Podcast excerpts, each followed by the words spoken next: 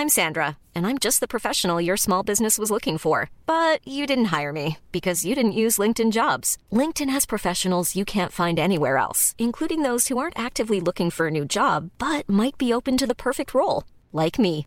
In a given month, over 70% of LinkedIn users don't visit other leading job sites. So if you're not looking on LinkedIn, you'll miss out on great candidates like Sandra. Start hiring professionals like a professional. Post your free job on linkedin.com/people today. Millions of people have lost weight with personalized plans from Noom, like Evan, who can't stand salads and still lost 50 pounds. Salads, generally, for most people, are the easy button, right? For me, that wasn't an option. I never really was a salad guy. That's just not who I am. But Noom worked for me. Get your personalized plan today at Noom.com. Real Noom user compensated to provide their story. In four weeks, the typical Noom user can expect to lose one to two pounds per week. Individual results may vary. We're all here because we're committed to exploring space.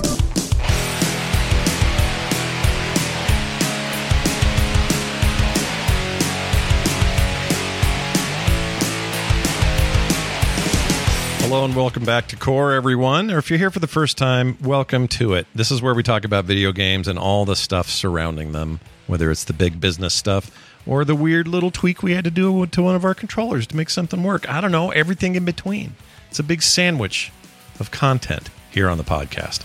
And we're glad to You have really you here. We really need to edit that clip at the beginning to where instead of her saying space, you put Tim Curry saying space. Hold on. The way he We're all it. here because we're committed to exploring space. Why, Space! Oh, space! I should have done that. Yeah, like dude, Google search Tim Curry space. You'll find it. Just throw that on top of it. Let's make it the right clip that it needs to be. I'm pretty s- sure I've captured that at one point in my life, and I don't know where I put it. Let's see if this is it.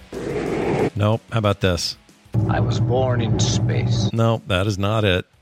I don't know where it is now. How about this one? Today, the United Nope, that's not it either. All right, I'll find it later. Hey, it's me, Scott Johnson, Beau Schwartz, and Jon Jagger, bringing it to you, bringing the heat. All right, and we're gonna do something a little bit different at the top of the show. First of all, sorry about the delay. We're like two days late. Uh, it's, uh, first of all, I will take full blame for for the delay. I got really sick on some what we think turned out to be some bad chicken uh, in the fridge. And I don't recommend eating two week old chicken. Don't do it to yourself. Just assume that if it's been there that long, probably shouldn't eat it. Uh, highly recommend against it. But uh, also, Jon was sick, so it probably didn't hurt. We gave him a little respite during uh, during that time. But it's uh, Saturday, and we're back doing a show. And so instead of jumping straight to video games, we thought it'd be really dumb and stupid if we jumped instead to a little movie homework that Jon and I gave each other last week and that was this. We were supposed to go watch these two movies that both of us like individually that the other hadn't seen yet. And mine was to watch Kiss Kiss Bang Bang from 2005. And Jon's was to watch Heat from 1994. Uh, Heat, of course, you know, in my mind, one of the greatest films ever made. Kiss Kiss Bang Bang, kind of under my radar. Never really heard of it or was around for whatever whatever splash it may have made but you're Robert Downey Jr., you're Val Kilmer, you're uh, a whole bunch of people. Uh, Shane Black is your director and writer. Uh, you know him from like what's the not Goodfellas? What's it called? Good Friends, Good Pals. What's it called? Him and um, good, friends. no, the one that's a more recent one. It's set in the Oh, the good guys. The The good good guys. guys. That's it. The good guys. The great friends. The great Um, friends. anyway, so and I like Shane Black. I liked him in Predator when he was acting, uh, and I like his movies for the most part. I even like Iron Man three, which I know is not not that a popular of an opinion, but I think it's fine. So I was excited. Jon's like, "Yeah, I'll watch Heat." So we both did our homework, right, Jon? You watched Heat, I did. I watched Heat. and I watched Kiss Kiss Bang Bang, and uh, I think I'll go first because you'll hear why. All right, so I rented it uh, because it's not streaming anywhere regularly. Like it's just a thing to stream. So I rented the movie and I expected something very different than I got. What I thought I was going to get based on previous reviews and other stuff is I thought it was more like kind of Tarantino y a little bit, Yeah. like um, an attempt to be sort of this not hardcore, but like, you know, super crimey funny moments that are uncomfortably funny, this sort of thing. Just kind of a, you know, like seeing Pulp Fiction or something is what I went in there expecting. Pulp Fiction, uncomfortably funny. Yeah, uncomfortably funny. And uh, it's not really that at all, actually. It's a little more madcap, a little more, um, uh, what's the word? It's, I don't know a good word for this. It's like, Slapstick. it's not see slapstick's too far, but but it's somewhere in between all that. Um, it's a little on the goofy side. It's once again Shane Black's dialogue is what pops because it's all about these conversations they're having while stuff's happening. So if there's like a a wild action scene happening, you can also count on him and Val Kilmer having really great dialogue back and forth, and that delivered definitely on that point. But I think I came away thinking it was just a little on the goofball side, and I don't know why. I don't know what the deal is. Robert Downey Jr. accidentally peed on a dead body. Yeah, that was funny though. I laughed at that. I mean, but that, but also it was from that point forward. I thought with that body, I thought that that was going to set the tone, but it kind of, it kind of went. They got to L.A. and things just stayed glitzy and sort of. I don't know how to describe this. It is a movie from 2005 that I can confirm. It feels like 05 without without any real great way of defining what 05 felt like. But that's what that year of films felt like to me, and this fit right in. Did I have a good time? Yes. I, did I like it? Would I recommend it? Yes. Did I walk away thinking it was one of the greatest movies ever? No. But I still really enjoyed it. All right. Is that, that's my review. I'll give it a seven. Seems fair. That was my seven, out of ten. Ooh, a seven. That's a good score.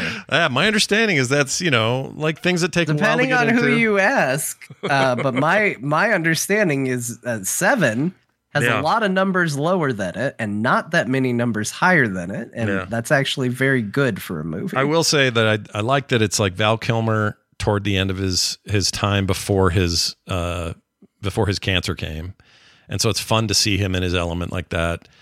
And it you know made me a little sad because I just feel bad about him since. But um, Robert Downey Jr. pre Tony Stark is is kind of fun, you know. Yeah, Like, this different. was actually his first like this was like his first comeback movie and it didn't take off obviously, so Iron Man gets all the credit, but he did this before Iron Man. Mhm. few and years. uh yeah, Val Kilmer is Gay Perry, the private eye, Yeah. uh is fantastic and I do some of the dialogue in there like when he says, uh, do you know what you'll find if you look up idiot in the dictionary Robert Downey Jr. says my, my picture of me and he goes no the definition for the word idiot which you effing are Yeah, he was great. I mean, there were really great things so about good. it. I just by the end felt like I was on a bit of a madcap journey that that it's a weird movie Yeah. fingers get cut off indoors and eaten by dogs yeah. Oh, and I really like her. Uh, what's what's her name? Um, she was in Mission Impossible Three. Can I think of her name? She was.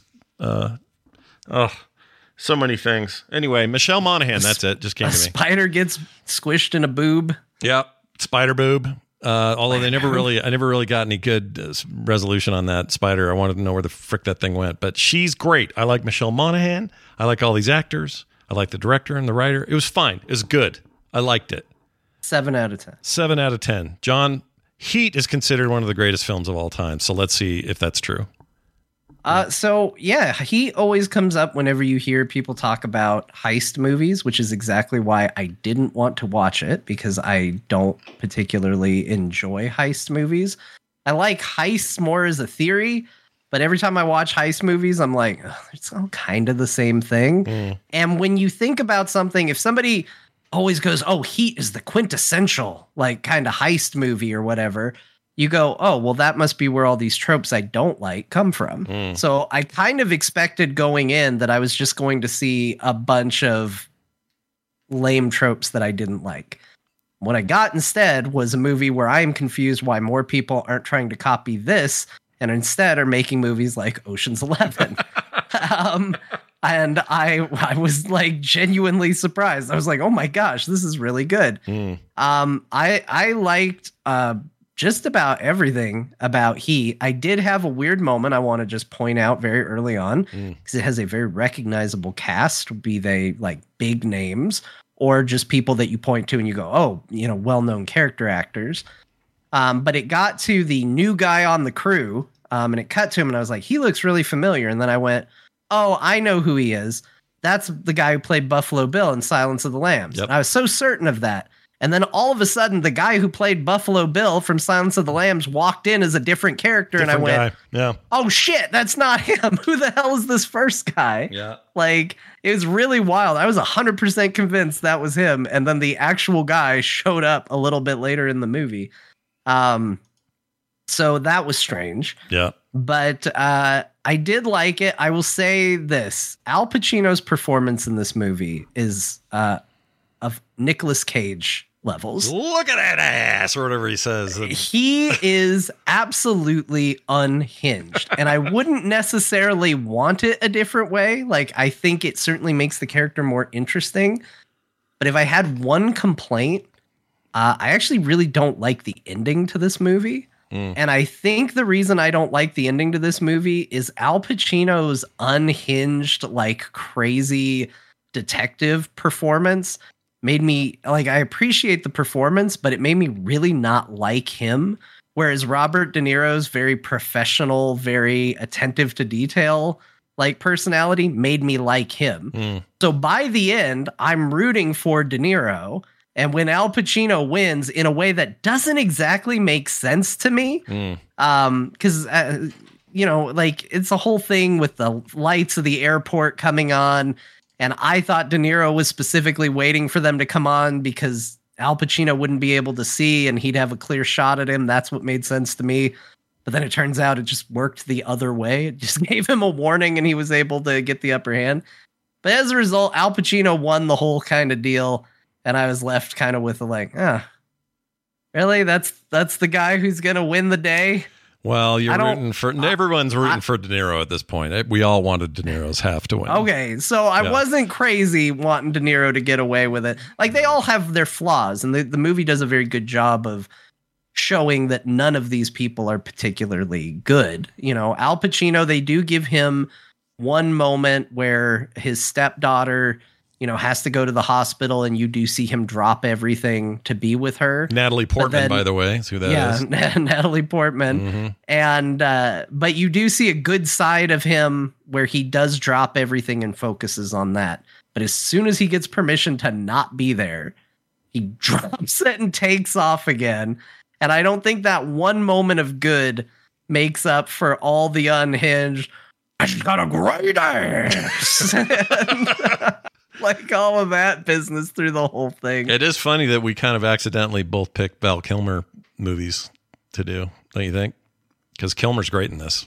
yeah and he- yeah he is Yeah, it's very good. He, uh, is he? the- I think he's the only one that survives, right? Or- yes, he's the only one that survives. Well, I don't want to. If it's an old movie, everybody, yeah. we 1994. spoiled it. We've already said De Niro dies. to- Like it's nobody's done. Yeah, it's no, done. that's true. They their warning was last week when I said I haven't watched Heat and I'll watch it by this week. that was the end of it. that was your warning. You still should see Heat. It's one of Michael Mann's greatest films in this cast. I mean, you didn't even mention people like, uh, I mean, Amy Brenneman's in it. One of Tom Sizemore's best roles I ever thought I ever saw. William Fichtner's in this. Yeah, Freaking um, Wes Studi, Dennis Haysbert. It's an amazing cast.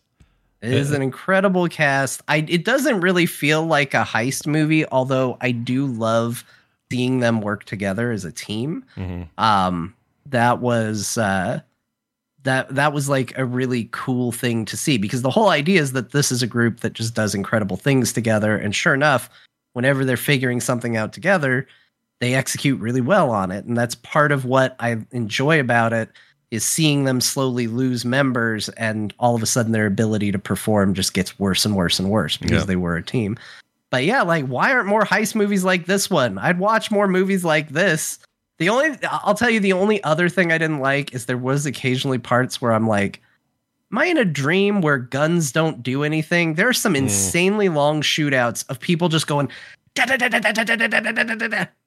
and like nothing happening, like just more people taking cover and then doing it back, and like nothing's really happening. Mm. And it just sort of feels like nobody's doing anything. And it's just like, this is a lot of shots of people just shooting automatic weapons at each other.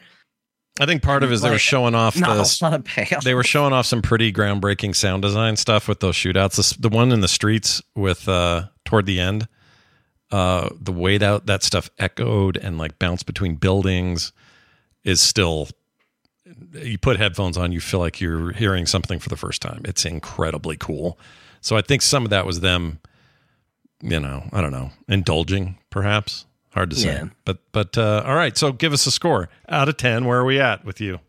Um, I'd probably give this a nine. Oh, that's pretty good. Uh, nine's pretty good. Like I kind of lean eight or nine. I don't really like doing the points because I feel like you already got a scale of ten. You know, you, sh- you should be able to pick a number. So I'll be. I'm feeling good about it. I think nine. All right, nine's good. I think nine for Heat is a solid uh, review. And the good news is Michael Mann is back making movies, and this has something come, coming up in the next couple of months or next month or so.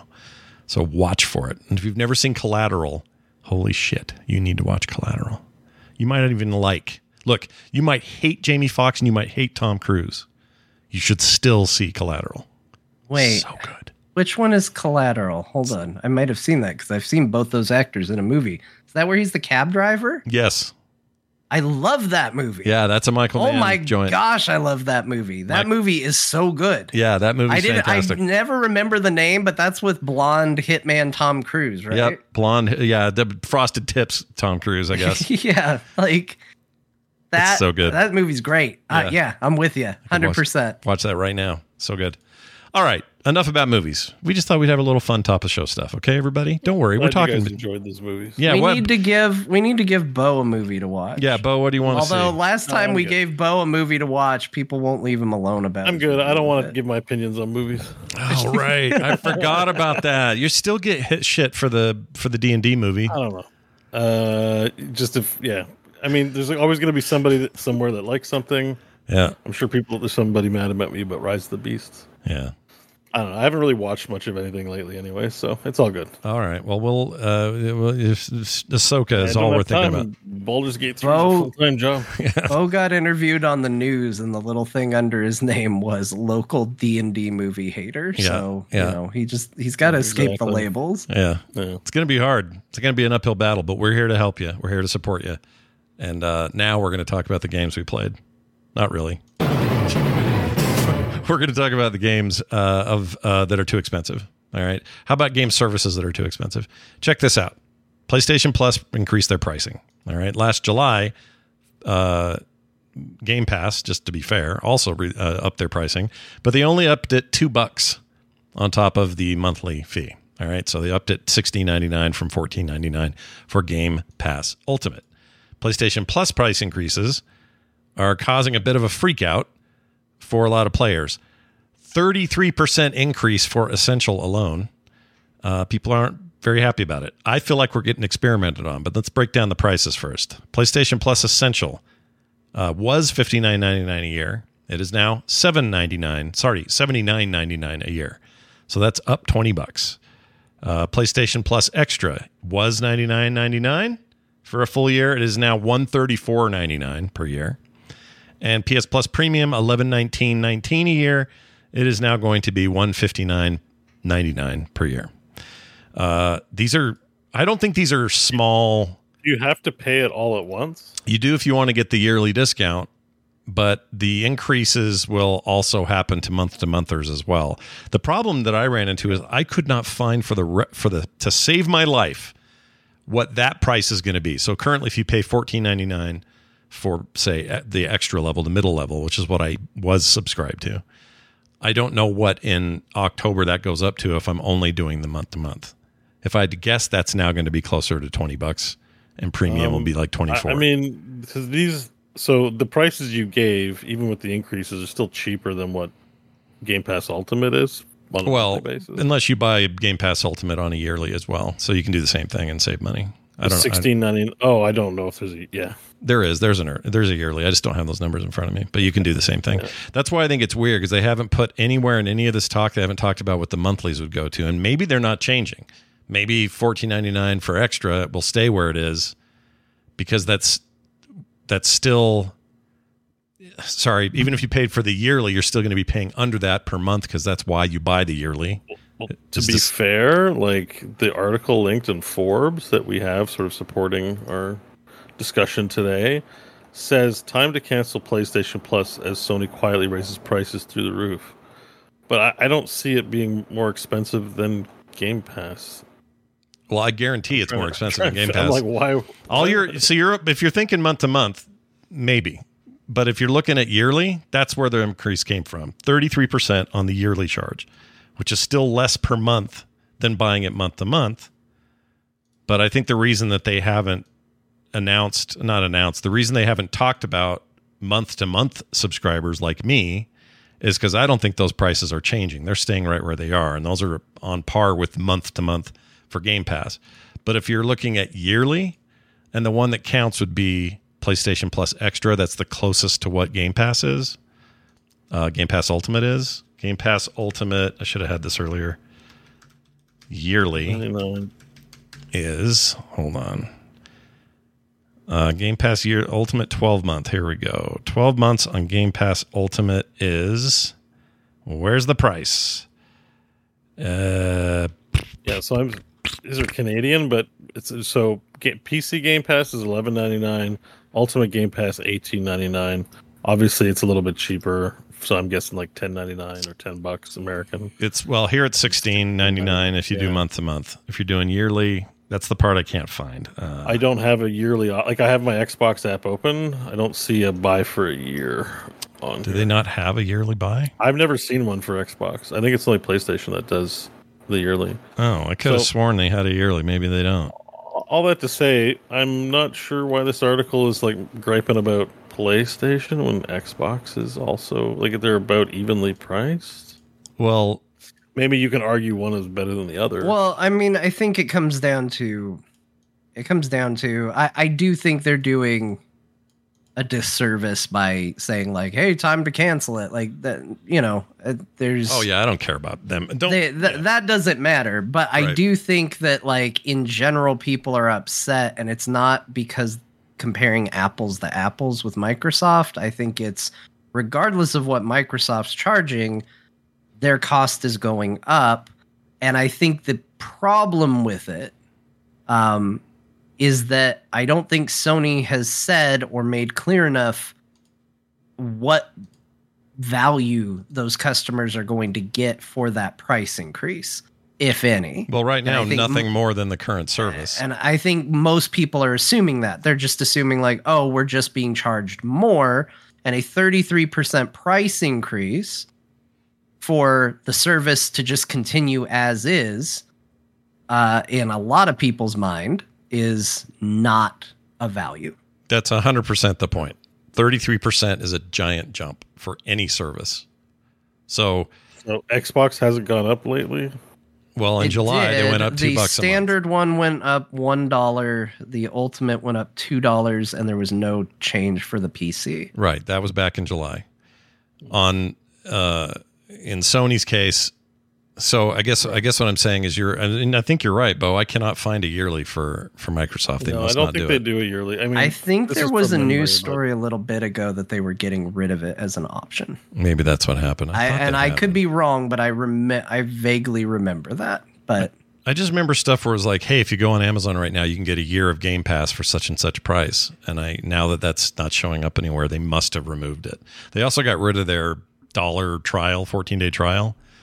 Um, I think as of this week, that's over, so that you can no longer try the service out for a buck, uh, which is probably fine. That was a that's a very early birdie thing they did in the very early days of this whole thing, but.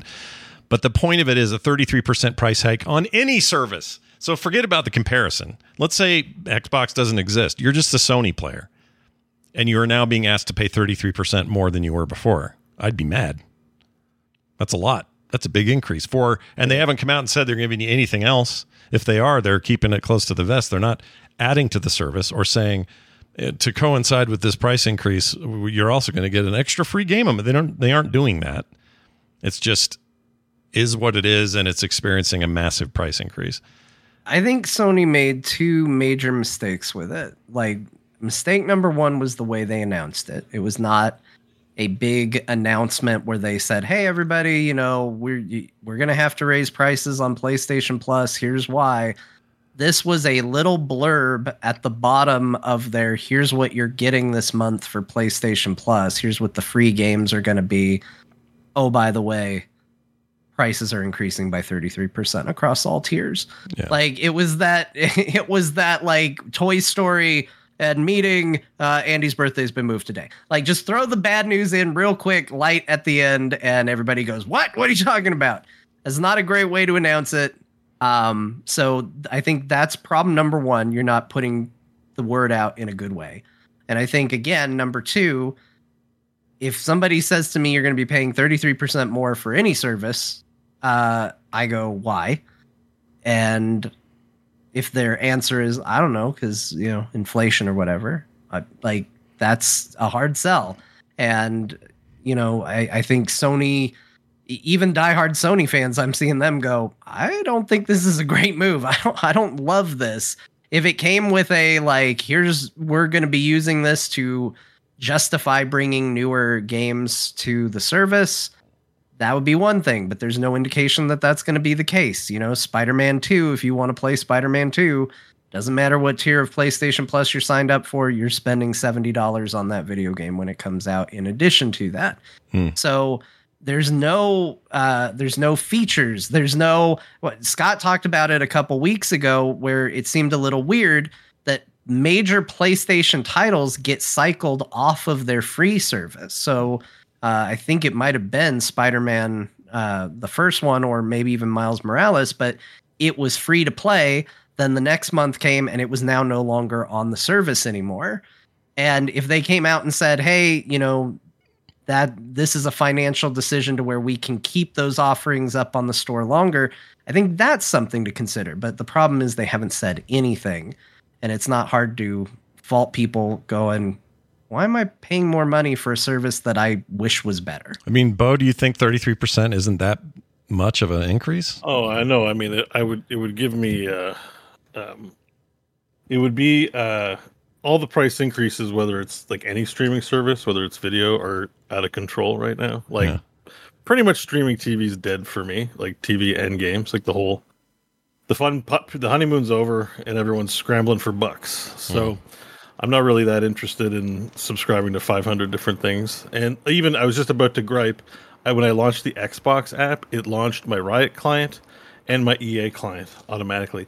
And Microsoft hijacked my Chrome to made my default start page Bing in the past week as well. I don't know if anyone else has experienced that, but uh, I'm not No, too, I didn't I'm not too pleased with Microsoft. funny.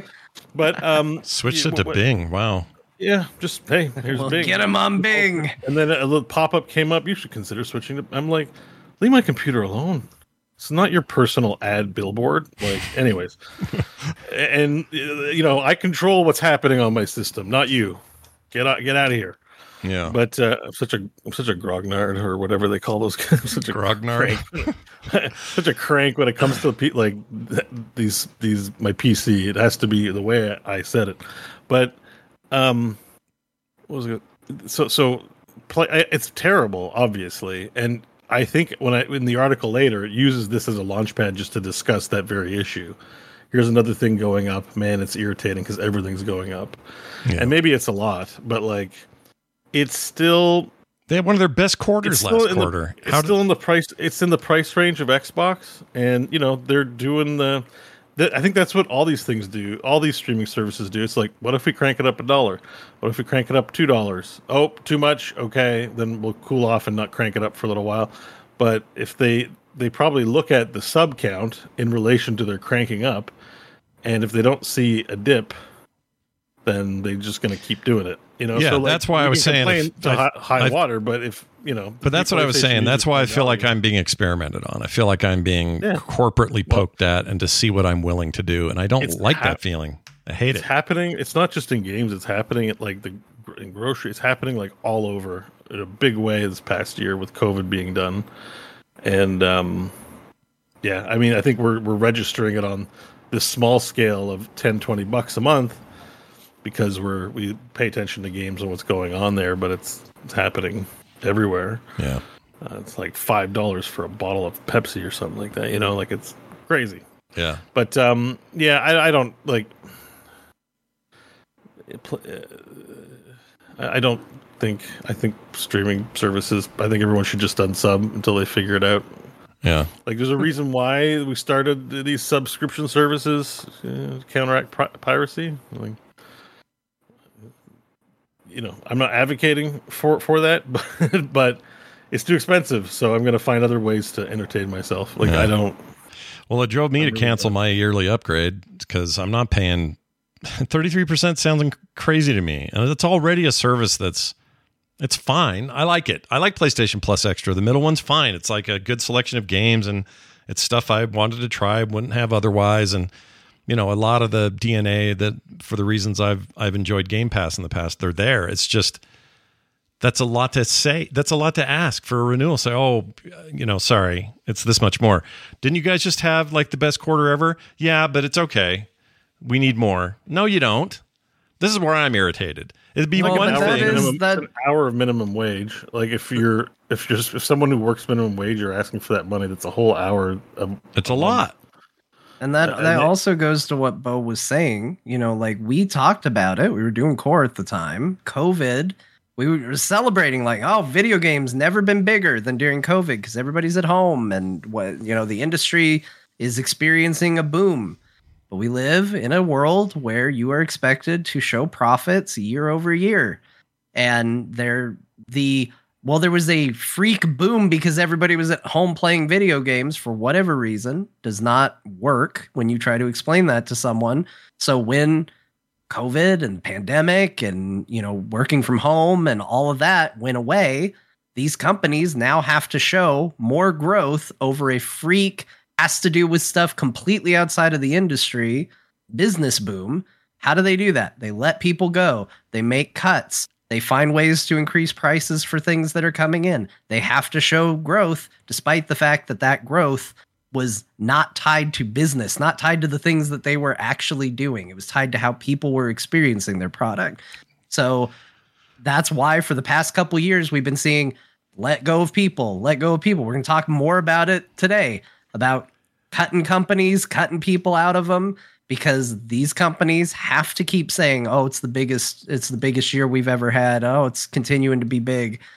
But they don't ever say what that's on the back of. Yeah. They do when it's good. They usually don't when it's bad. And so this is this is the result of that. We need to keep showing. We need to stay in the green. Prices are going up. We'll see if people stick with it.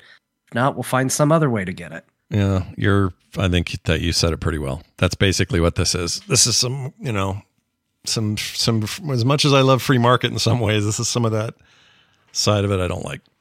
And uh, you know, somebody in the Um, chat I- says they legally have to show a profit every year.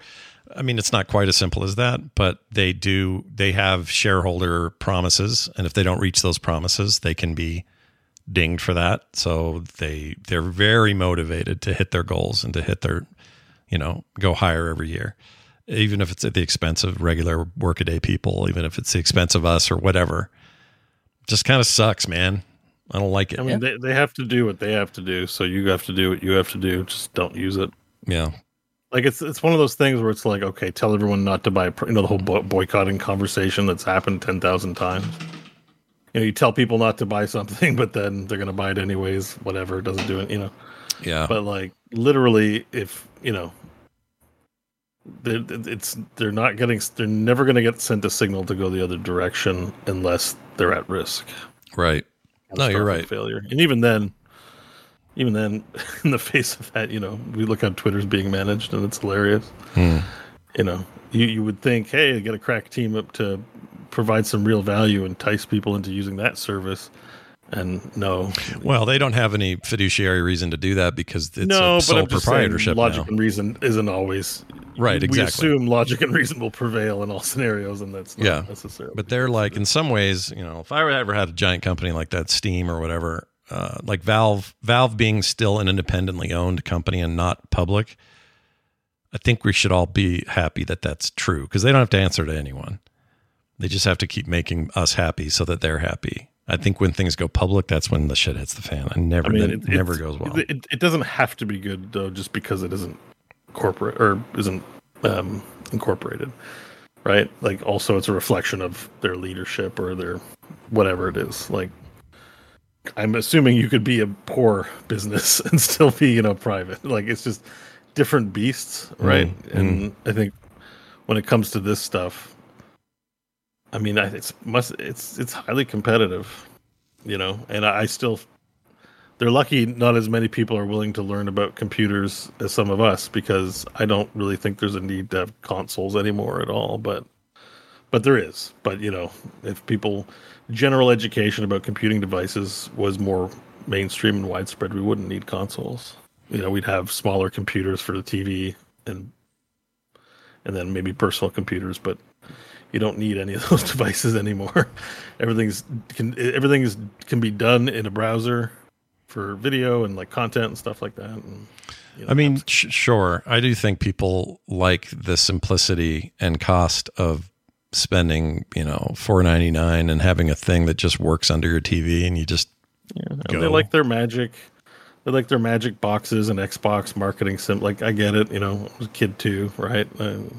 Transformers are just an excuse to sell toys they made. They didn't, you know, like they were already existed in toys, and they they shoehorned them into the Transformers thing. Partly, I think.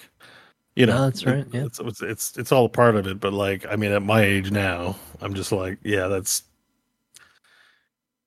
I don't know. I'm just I've been so done with consoles forever because I, I just the computer personal computer has been so you know it's so much better of an experience for me. But I'm not saying we shouldn't have them. I'm just saying my opinion is going to be very biased because I I don't have a use for them at all. Yeah, You that's know? that's fair enough. Well, anyway, we'll see how it all plays out. Uh, I canceled my yearly. I may go a month to month down the road when it makes sense, but they didn't give me any real reason to stick around with my yearly subscription, which ends next in September this month. Mine ends about mid September, so I'm really glad they did it now. Well, no, I guess I would have been glad if they did it later because then I would have gotten in under the lower price for the next year. But mine happens to renew right as they're making this turnover. Don't you still need that one to play online? Isn't that Yeah, isn't is true for Xbox too, right? If Mhm. you want to use online features. correct. You don't have to have So- Ultimate, but if you want to do online, So really, you could look at it like, well, either console could just not give you any games and just charge you for online services, which was pretty much what it used to be. I think when you're getting Xbox Gold and stuff. So I don't know if that if you if you approach your value from that perspective, in both cases you're still coming out on top. And yeah, the price hike sucks, but find find an industry that isn't hiking their prices up in the past year. yeah, good luck with that. Yeah. They're all doing it, partly because they're all doing it. I know that sounds weird to hear Yeah. that, but they literally are all doing it because they're all doing it. It's kind of like, uh, I don't know, if you're the one person doing it, everyone's going to dogpile you. But when you all do it together, I'm not saying they're coordinating, but You're the first one that buys an SUV in your neighborhood, then two years later everyone's got an SUV. Somebody call Matt Damon. We need uh, somebody to inform here. That's right. Well, he's in every movie, so we'll find him. I'm sure we can find him. That'll be easy. All right, that's it for that. Let's talk about what we played. Whoops, that's the wrong one. No, that's yeah, that's the one right there. That's the one. Let's talk about games we played this week. Of course, Baldur's Gate uh, continues to be a thing, and uh, we're also going to talk today about Starfield because we also had two of us at least playing Starfield, uh, a little bit of it anyway. Um, Let's start with Jon because you beat it this week. You're done with Baldur's Gate 3. Not done, but you beat it. Your first run complete. How, how does it feel? What do you do next? Uh, it feels pretty good. Um, I'll just kind of give my closing thoughts on Baldur's Gate 3. Uh, spoilers for Core at the end of the year. I don't imagine a world where this is not my game of the year. So, Oh, spoil that ahead of time. Let me be real clear how I feel about Baldur's Gate 3. Um, it seems like recently every year there's at least one game that feels like uh, like a big game changer in a way where it's just like, oh my gosh, it just sticks with me and it's just something I think about and just want to wrap myself in. And that was Baldur's Gate for me this year. Um, it was really, really good. Reason I started with that, I didn't like the ending at all. I didn't think it ended well at all. Well, y- you didn't like your ending. Well, so that's the thing, right? That's the big question is is it a problem with what I chose and how I played or is it a problem with the game? And I think that it's a problem with the game. Mm. Well, that's why Um, I'm I looking don't- forward to finishing it and talking to you in a spoiler Yeah, cast because i I'm- want to compare notes and maybe you're right, like what you're about to explain, but you know, you're about to ruin my experience telling me how shitty it's going to be. I, actually, I think I'm going to make it better because I'm going to set expectations low, and then maybe it will exceed your low expectations. Um, and actually, I will say this: like, uh, I'm definitely not the only person who thinks this, uh, Yeah, because literally the day after I beat the game, a new patch for Baldur's Gate hit. One of the many fixes included in this patch fixed one of my many gripes about the ending. Mm. So, uh, Does that mean a it- technical glitch or something? It sounds like technical to me when you say that. Uh, well, I got a little bit of both, but this was actually uh, story related. Oh, like all right. they put dialogue in, they put scenes in, like work, bonus content. But I will say this: I'm not going to do any spoilers. I know we've had you know debate as to whether what we've said and talked about is or isn't a spoiler. I'm going to talk around this. I will not be containing it. This won't contain any spoilers for the ending. I will be talking around it, especially because I'm the only one that's beaten it so far There of you the go. three of us. Appreciate But it. I will say this: my first ending of the game, the one of the mini cinematics right at the end there, uh, I did experience a bug. Um, Oh. In the middle of it, the game, uh, it was a very dramatic moment in the ending, and the camera panned to nothing. There was nobody standing there. It was just the, you know, because the character would be in focus, so the background would be blurry. Yeah. So I just got a blurry background and no audio at all except the music, but I knew somebody was supposed to be there and supposed to be talking because subtitles popped up.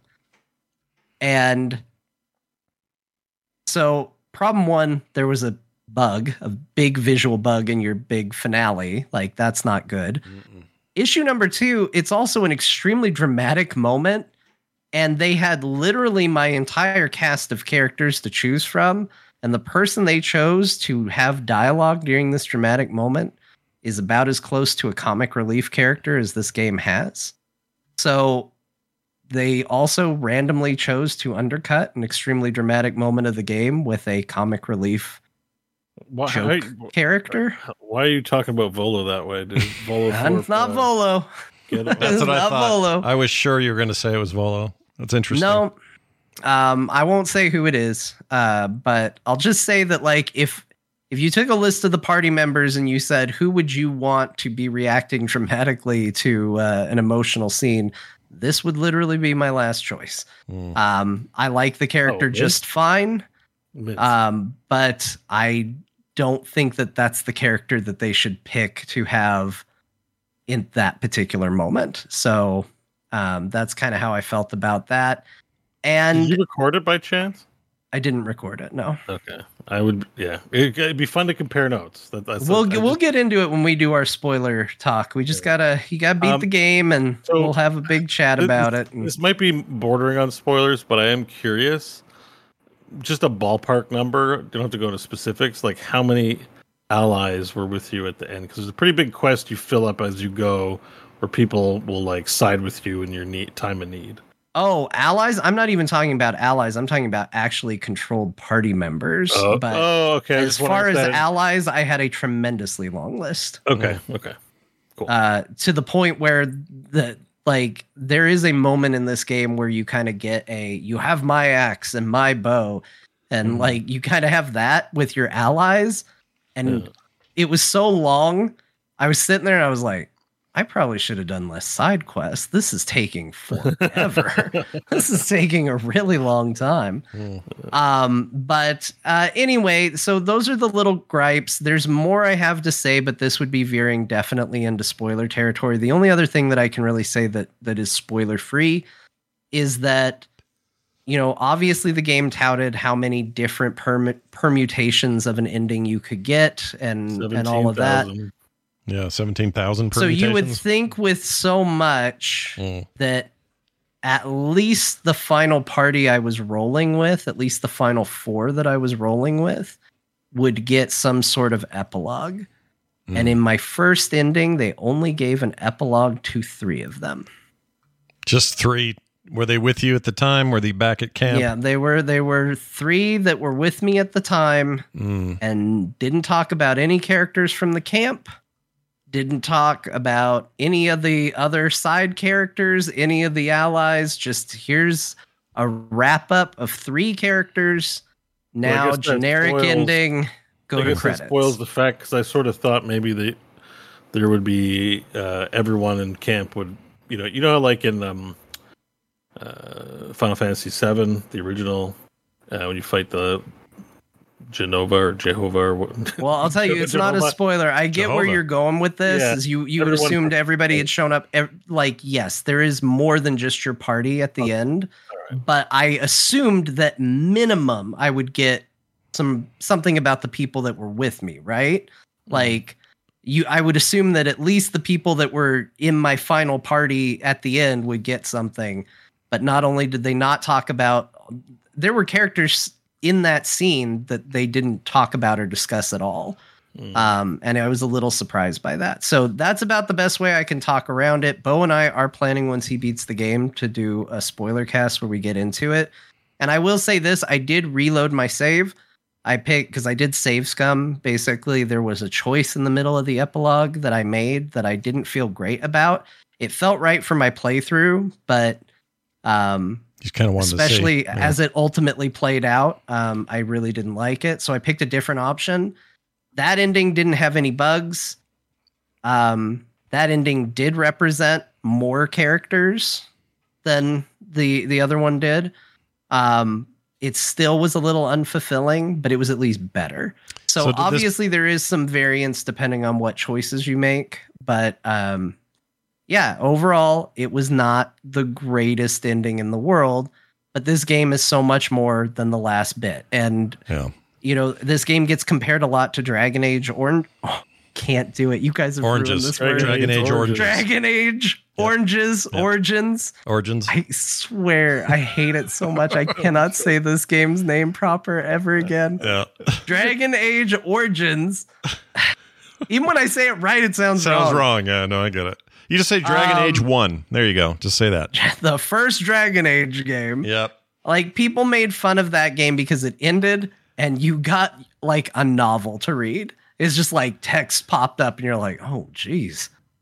All right, let's read through this. But it told you everything that happened. And I don't think that's necessarily a great way to handle it, but at least you got a good like variety and scope of of what to think of the world. This felt really, really light to me. Um, but like I said, the next day there was literally a patch that fixed some of those complaints that I had. Uh, and I have not seen the ending post the changes, so I can't say if it's better or not. You still have the saves, Um, right? You could go back and check if you wanted. Yeah, I could. Yeah. Yeah. Yeah. Do you want Um, to? Do you want although the save is like mid ending, so I don't know. I don't know if it would work or not. It to- should, Oh, yeah. but the save is literally in the middle of the cutscene. Got it. Um, because you know, anytime they give you dialogue, you can quick save, and it will go right, Right. back to that bit of dialogue. So as soon as you can choose something, you can technically save. Um, but yeah, it, it this game is more than that. So I don't want to get hung up too much on not liking the ending, and the fact that patch number two is already addressing content being requested for this makes me think that Larian kind of knows this too.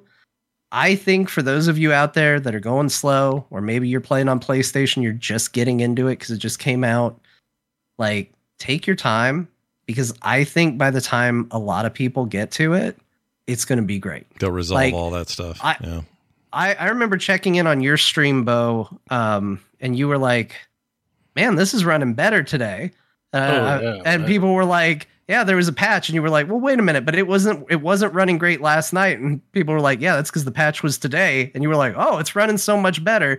Like literally one patch later, Act Three is running a lot better. They did another patch again that's supposed to make Act Three run even better. You fixed a Um, broken quest that I would crash on. Actually, I was able to. It wasn't a quest; it was just a dialogue, but I was able to have it. Oh, that's see, like Yeah, that's yeah, like the cool, and They're in. They're in super fix mode right now. Pretty much. it's it's moving quick. So I think if you know if you're not in Act Three, if you're not at the end, take your time. It's getting better, and I I can't say that just because I was left wanting more and maybe a little let down at the very last step, I, that doesn't poison the entire experience. I played this game for a long time. Actually, what is my playtime on this game? It's, it's only the one playthrough. So uh, let's see here. Yeah, I'm curious. I played for 156 hours. Not bad. You That's wanna a- hear- Want to hear my number? Well, yours is gross. Tell it. What is it? Number. Two hundred and seventy-seven. Two seventy There you go. And you're still I in act. finished Th- you're in act three though, right? You're well past act 2 I'm You're- in Act Three. Yeah, Okay. I'm pretty. I'm pretty close to the end, but I, I keep. We'll get to me in a second, but I just want to say, like, I actually looked up my number and was shocked at how it was. Like, the game just 300 hours. What the? Yeah. What am I doing? But you're just life? doing all. You're doing every little thing, right? Every possible thing you're doing. Well, I mean, like, yes, I tend to. I love the invisibility spell, so I tend to go into place. I tend to like scope places out first as a solo character and look up everything. It takes. I go to turn-based mode. It takes a lot of time, but it's fun. What's crazy to me though is that according to how long to beat, and they have all this how they build that data is interesting. But um, they say the main story will only take you 47. If you do main and side quests, 89. Completionist 129, and then it says all styles average 90. Everyone I know is going over that though. Everyone. So Yeah, uh, but I, I also think like there's character creation. There are a few restarts in there. Beau has, you know, he leaves his game Yeah, on. my, my main goes save, my main save stuff. file is 180. is 180 hours. It's so I have 80. I have like 90, 80 hours of non-main campaign stuff. Yeah. in multiplayer, Yeah. and the main campaign's 187. And that, but that doesn't include the reloads. So I don't know about you, Jon, but like I've definitely Oh, like I had to do a lot of reloads. I do reloads for fun. Like I'll pass a battle, but I'll be like, it's like a lot of the combat's like tactical strategy puzzles. So a good example is just a, a place called the Iron Throne. And I, I don't know if you saw that in Act Three. Uh, under, under. Oh yeah, yeah. Yeah, yeah. So that one's very much like a timed battle. You know, so like I, I did good. It's like um, it's like like a dragon when you get a a on your can quest and you I want to go for S tier. You know, you just like so I would reload a lot of battles just to play them again. Um, I did the final battle in the House of Hope. I don't know, uh, which that was that was a really awesome part of the game. Um, I really enjoyed that. So like you know, it took me an hour to do the first battle, and then I was like, I beat it, but then an NPC died that another NPC commented on. I was like, oh, I didn't have to kill them. I, I wonder what's going to happen if I do a non-lethal kill. I already passed. It's not safe coming. I already passed it. I'm just gonna toggle non-lethal when I go to hit that one and just see what's different. And like, I got two extra lines of dialogue. You know, it was no big deal. It didn't, didn't affect anything. But I did the battle twice, and it was like, okay, that's neat. Um, same with um, there's like the first really major boss that you face. There's an intimidation dialogue option, and it's a thirty, and I failed it, but I did go back and like reload an old save just to see what happened if I get thirty. And it's funny because yes, the game's very like the game does modify itself based on your decisions, but sometimes you just get an extra t- you just get an extra two lines and the same result happens even though you rolled a 30 and you know it's like you know it's still a video game and has limits um yeah but anyways uh so a lot of my time is taken up in that but sorry you were talking still jon i'm sort of No, no, it's it's uh it's interesting. I did do I'll say this, there was one side quest left in my quest log when I finished it. Now that doesn't mean I did everything. Um uh, well, that's partially Well, true. Like there were there true. are some quests that will only resolve when you complete the game. So there were objectives that were there, but they're very clearly objectives that like you have to beat the game in order to achieve this. It's kind of weird that it's Oh. in your quest log that way. Um, Um, but like you know, there's there's like a quest where it's like, hey, you know, the final your final objective when that's resolved, so and so wants to do this with it. you know, like obviously you're not going to be able to do that till you beat the game. And um, so a few of those were in there. But as far as things that I could actually do, it was finding all the pieces of a clown. And I did Oh, not. yeah, I did yeah. not go find. I have all the one. pieces I've, I'm of a still missing one piece. I'm still missing one piece. So, but yeah, it's Hmm. been very annoying because it's so Uh, heavy in your inventory. Aren't there? There are also fail states, right? There are certain quests that if you fail out of them, you're just yeah, done. um, definitely. I found another one. Um, so you, you guys know what succubi and incubi are? yeah, Yeah. dude, lady, Yeah. succubus, Yes. man, So never like willingly bang them. Why did you do that? Curiosity. Curi- really?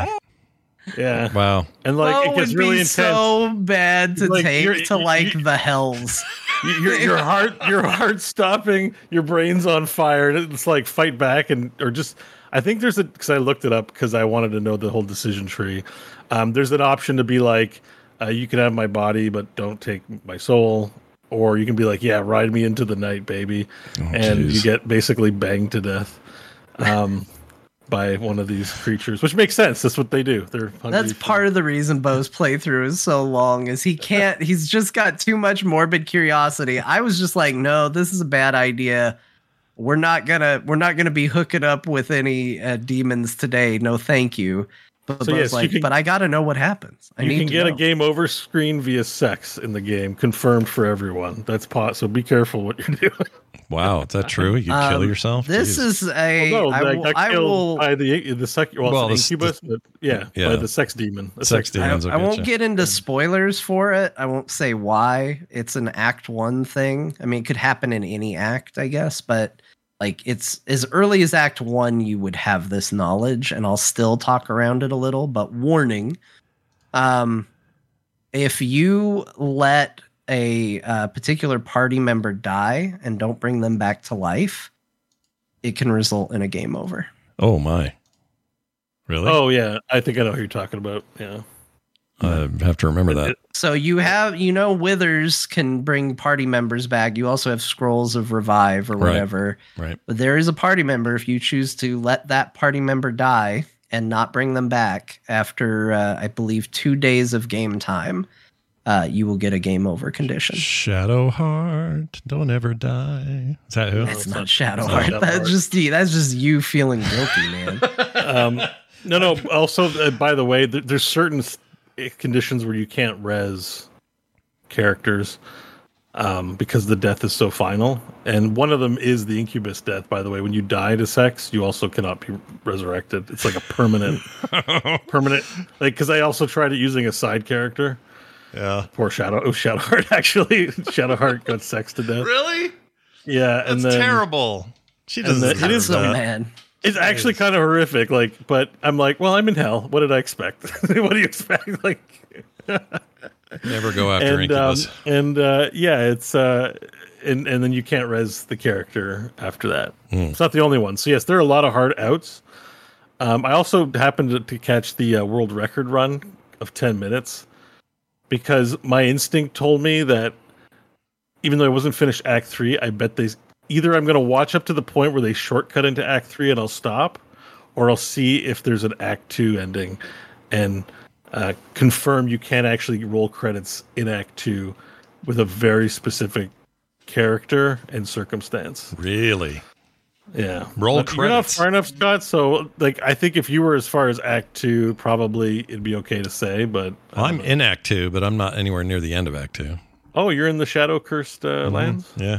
Oh, okay, okay. Time for ghosts and zombies, but I don't. it. Oh no, not even close. Yeah. Uh, Okay. Yeah. Maybe you were if you were finished. Once you're finished Act Two, you can watch the world record speed run just for everyone's benefit. Sure. It doesn't involve Act Three at all, which is impressive. which Really? very They impressive. completely Yeah. skip over three in the world in the. It's a very, it's a very like specific scenario how you have to start the game. So don't try to think how do I finish the game. Oh, I'm not gonna do You're not- that. No. no, you're not going to. It's not really a spoiler, but there, if you know, unless you figure out, it's sort of relating to what Jon's talking about. But anyway, It's like four hour, four hour Mar- or four minute Mario. I'm never doing that. I don't do speed runs. That's not my life. Yeah. Ever. No, no, no. But um, oh man, uh, Okay, so can I? I have because I want. I have a few things to share. Have the floor. I, the floor. I don't, have, I don't have the video. That's fine. Um, yeah. So uh, I, I'm at the point, Jon, where I've done everything, and I've just got the MacGuffins left. Two MacGuffins still. But Oh, um, did you did you uh, mess with the newspaper?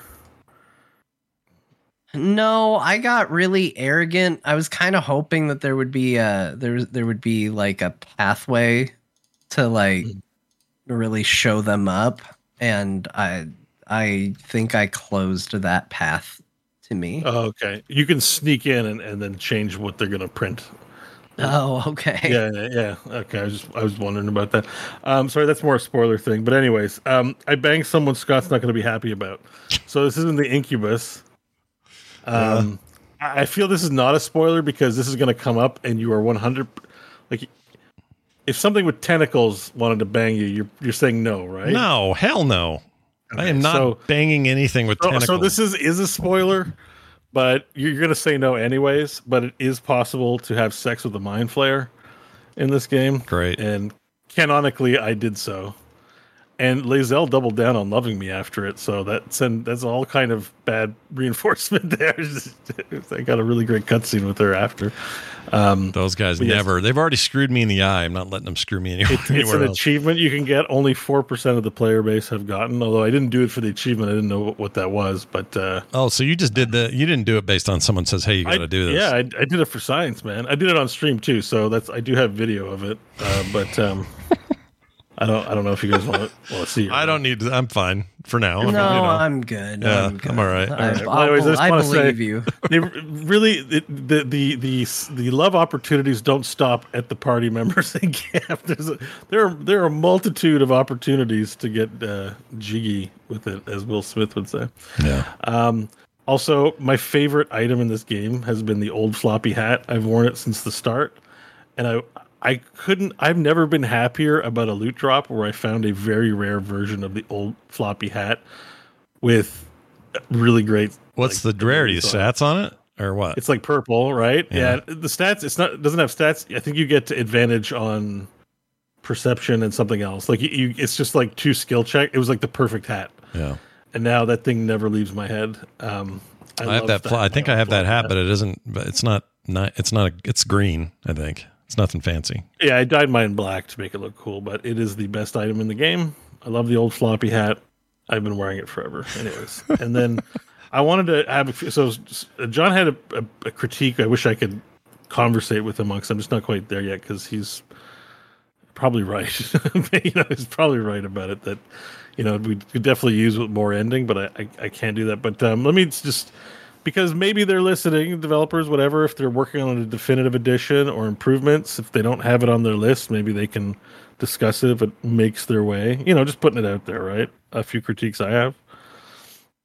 As far as I am, I think uh, I hit level twelve pretty much at the start of Act Three, and I, you know, I have like six hundred thousand experience points because it still counts for experience, and they're going towards nothing. I don't want level 13 or 14. I understand all the rationale and work involved. But um, in the Dungeon Master Guide, like even though you hit level 20, you can give people epic levels after 20 if you're still playing a campaign after 20, which would just be like a plus one in a stat of your choosing or skill of your choice or something like that, right? Like something very small. But I, I now that I've played quite a bit, I'm like, I don't think it'd be too game breaking to let me, you know, give me two constitution points towards the end or something like that. And that I think it would f- make the experience, you know, just like the the drive, like the, the oh, I got experience. That's great. Um, or even something where because like Yeah. one of the things that bummed me out uh, just to piggyback off of this because i think Yeah. i think you're 100% right like i understand why you can't get up to level 20 in this game um, but i do think that there's a lot of cool stuff that comes with all those additional level ups that you may or may not get to it especially made multi-classing feel unappealing because like already with multi-classing you do feel like you're cutting your legs out from under you a little bit. Yeah, um you know uh, like you, you're really weighing it on a level 20 basis when you have to stop at level 12 like even more so. Um because you're really only going to probably put one or two points in a second class and so you're really only getting that level 10 power jump and then you're missing anything else that would come after that Um, and as a result, I think one of the victims of this is uh, feats. Uh, feats in this game, it feels not great to not pick ability score improvements because knowing that you're only going to get to level 12 and you only have so many chances to increase those stats, um, you feel much more compelled that you have to pick the two point ability score improvement just to get like real deep into D&D knowledge here, Yeah, yeah, metagame no, knowledge. sure. Yeah. And as a result, you end up skipping uh, a lot of you end up skipping a lot of feats that I think there are actually really cool feats in the game uh, that are worth taking. But you really only in a game where you know you're going to go to 20 or you're going to go at least a little higher do you feel good about taking those. So some way to incorporate the feat system into either a post max level leveling system or even tied more to the items would be cool because I felt like the build I wanted to do utilized feats a lot. And when I was taking them, I felt extremely weak by comparison and quickly realized, oh, you know what? I really, if I've only got 12 levels to work with, I need to just focus on one, maybe two classes and just really focus on stats. you only and that's not as much fun. Using max ASI, you only get six points over the course of your 12 levels. Yeah. If you don't multi-class, if you multi-class, you delay it and don't even you miss out on one, Yeah. and so you only get four. And they're really like the. I'm surprised they're, they weren't aware of this because that's pretty common discussion point online. Is everyone's like, how do you build? How do you level? And it's like uh, main stat Constitution. There's no there's not a lot of creativity or flexibility. Feats are tied into the system. So it's not like you can build your character to leverage feats. It's either or. So you're completely right. I think um, that's I think that was the one disappointment is that I think they could have taken a bit of license on the like give you the ASI and then give you a feat or something like that at the same time. It strikes me that they probably knew that and wrestled with it, and in the final, you know, machinations of this game, couldn't include it for some reason that we're not thinking of. Because I mean, just they might have been required by WotC for all. I'm sure they don't care because all their other video Yeah. games don't follow the rule system. that's but- true. Yeah. Um, yeah, yeah. So there's like I think there's some stuff they can smooth out to to you know it's house rules, right? Dungeons and Dragons doesn't have to adhere to the rules at all. They can just be like, this makes for a better game. I think they should give uh, small leveling rewards after 12, and I think yeah, feats. I think they need to think about maybe house ruling. You get an ASI and a feat, and then take out any stat increases from the existing feats. Do you think it's because I mean part of it is you not power leveled, but you you leveled real quick because you were doing every tiny thing. You were getting XP for stuff that no one even sees in their playthrough. Well, I did like it's funny. I did try to lift every rock and do every little thing before moving on, including I went all the way to the Underdark, then backtracked up to the surface. You know, I did everything that I could think of. Might not actually be everything, but um, yeah, I leveled up. Like I was max level pretty much. I think it was eleven when I got to starting Act Three. Act Three has a lot of content in it. Yeah. Um, so you know, it just it would just would be nice just to get a little bump here or there because I'm earning all this XP and I don't need the 13th level, but I I definitely want the stat increase just because you know it does feel better when you have greater odds to hit. there are some high AC characters in there, and you're just like I miss again. But Yeah. uh, yeah. Um, I also wanted to say I don't know. I've been kind of dipping back and forth on this. I don't feel exactly one way, but Act Three is by far uh, the most dense out of all of them. It's a it's a big space, but it just feels like every corner's got something. Every house has something. Every NPC maybe has something. It's a lot. It's, it's hard. Like you, you can barely walk five feet trying to get across town to do something, and then get into some other adventure. And um, that's great, but it almost feels too tightly packed and and specifically i think part of it is i remember jon last week saying hey it's Baldur's gate and it has Baldur's gate in the game. Amazing. And i think they've kind of done the jaws thing or the movie mo- monster movie thing where the title thing happens in the last act. And i haven't done the last run of adventure yet but my sense is i'm really craving a dungeon to go through. And I do like the experiences I've had with what would qualify as dungeons, but um, city city still feels like a hub. you know, I feel like almost the game's a little backwards in terms of what Act Two and Act Three are. It feels like Baldur's Gate should be Act Two, and whatever Shadow Curse Land, you know, should be Act Three. I feel like Jon, you kind of said that last week too. You seem to. I think so. I yeah, you're maybe. kind of you're kind of agreeing with each other. I think on that point. I haven't seen that yet, so I don't know. But I, I, I think for me, um, I think for me, and it, it, I don't want to suggest that you could just lift one and put it in Act Two, and lift Act Two and put it in Act Three, and everything would be resolved. That's not No, true. no. Like, there's a logic and flow to the story, but in terms of like what my expectations uh, would be for the game, like if you had asked me, uh, well, we we talked about this. I was actually really confused about where the act breaks were in the game because it's not like the game puts up a big screen that goes Act Two. yeah, it doesn't. And do so I Beau kept checking in with us for a while, and he probably thought like, man, Jon's really taking his time because I was actually ahead of Beau. But every time he checked in with me, I was like, yeah, I'm in Act One still. I think I'm wrapping it up, and I was actually in Act Two because for whatever reason in my head, I just assumed that getting to Baldur's Gate would be Act Two. All the tieflings I was talking to in Act One were like, "We're going to the city. We'll meet you at the city." Uh, it's all about the city. Like that felt like the progression. And I was just like, geez, this act one's really big. And then you'd go online you didn't want spoilers. So you're asking in a real roundabout way. You're like, where are the act breaks? And they're like, act one is very long. So I was just like, well, I guess I'm still in act one. And in reality, I was nearing the end of act two. Yeah, they don't demarcate them at all. This game. Yeah. They don't. So- ever, they don't ever. do an expansion where they add the Act Four in. I wouldn't be mad about that. I, I, I would love an act four. Like Yeah. I, I, I just would love more of this game. Like like that's the truth. I love these characters. I love this world. I think it looks great. I think it plays great. Uh, I would want to see a lot of time spent on it, and maybe maybe you do give us a level increase to yeah. You know 14, 16. Yeah, or even like Some- even like Beau like said, that. even like Beau said, just give you a place to put that XP now that you've earned it. Now there is an uh, there is in the game an alternate leveling skill system uh, that you can opt into, but I feel like the game encourages you not to participate in it. The game makes you think it's a bad idea, and while they do put it in your quest log, like, "Hey, try this," I think a lot of people don't necessarily try it but there is an alternate advancement type of leveling in the game.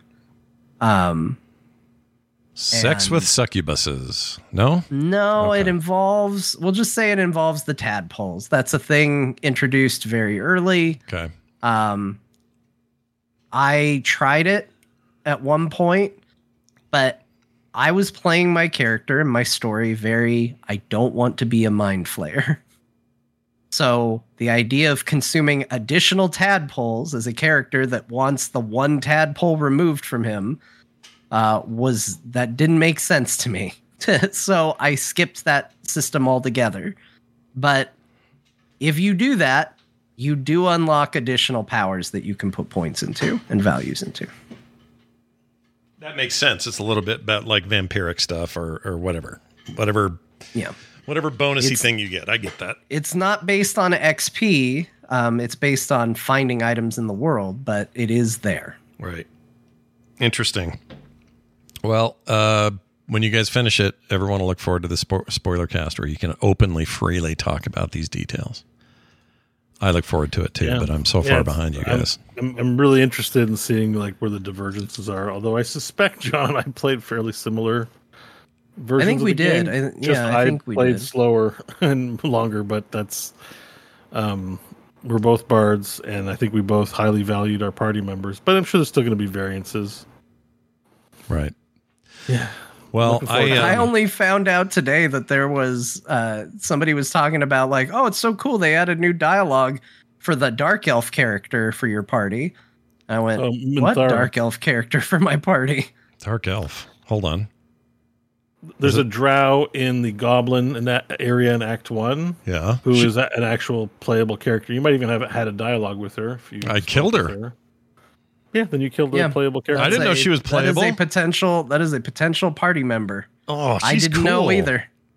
She's I cool. did because I she had a corpse and something was weird. I was picking up corpses and throwing them in the chasm, and her corpse behaved differently, and I didn't realize that's how a player character's corpse behaved. oh, weird. and then then I, ha- I happened to look it up. I'm like, is this a playable character? And I was like, yep. And then I closed the window and I, was, I brought it to camp because I thought I could res it, so it was in my camp chest for a little while, and then I threw it away. That's why outside outside of specific endings, that's why this game has never felt that spoilery to me because we just talked about a character who all three of us treated in a totally we had a very different experience with that person. Yeah. You know, and then there was some quite the fourth guy who actually too. had them on their team and took her all the way through the end of the game and played her as you know as their secondary main or whatever. And then there are those of us who killed her right away. And Beau's trying to throw her body in the chasm, and Jon had no idea, just did the missions and got out. You're like, how do you even It- spoil a it- game I don't like think this? anyone plays evil on their first playthrough. Maybe maybe a few do, but not many. So probably not many are right? aware. Because she's a drow with an attitude. I She'll tell you side with you if you slaughter the tieflings and join with the goblins. Yeah, I wasn't going to do that. I couldn't. I'm going to do that next time. Yeah, go in there and be evil. I, I want to hear about that. Uh, all right. Well, there's that. I played about it so quickly. My Baldur's Gate time was this. After our last show, I played about an hour of the game. Then I had to leave town. It was my anniversary, and so Kim and I had plans. So we left. We were in this hotel. And- Kim said, "Don't bring Shadowheart." Th- things got weird because um, I don't know what happened. Well, I do know what happened. Two things happened. Sea of Stars came out, and I was like, "Well, I gotta, I need to at least touch on that." So that'll be my cool bring it with me portable thing. Um, I'll take it on the Steam Deck. So at night and stuff, I'll just pop that out and play it. And uh, sure enough, that game's rad, and I'll talk about that in a minute. But I played a bunch of that. That totally sidetracked me. And then I don't know if it was the re- that's this is the reason why this happened, but when I had any kind of downtime to play any games, I just didn't want to do anything that took a brain. I was just like, you know what, I need to be just like chilling. I don't want to think about it. I don't want to make big decisions. I just want to do stuff. So I pulled up I pulled up uh, PowerWash Simulator again. And Wait, ended- you didn't play that much Sea of Stars? play. Oh no, I played a ton of it, but I played. If I wasn't playing that, I was playing that. It was uh, instead of playing uh, Baldur's Gate, which plays fine on the Steam Deck. It's just kind of I prefer a huge screen for it because there's just so much shit going on on the screen. It's not the it's not the pri- you know primary way I want to play it. Um, so if I wasn't playing Sea of Stars, I played PowerWash Simulator because I just wanted to park my brain and do something dumb and It has rudimentary. Warhammer stuff now, right? They have, yeah, they have. Oh, Jon, you'd love it. They have a whole ton of. Well, I guess you both would because it's Final Fantasy VII. But they have all this Final Fantasy VII shit I can clean now.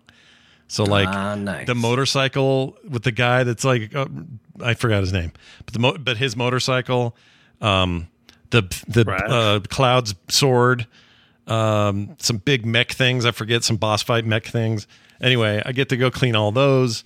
There's SpongeBob DLC. There's um, Warhammer stuff. What else? Uh, what other weird thing that I see? They have all. They have crazy. Oh, they're they're bringing a Back to the Future like DeLorean pack and.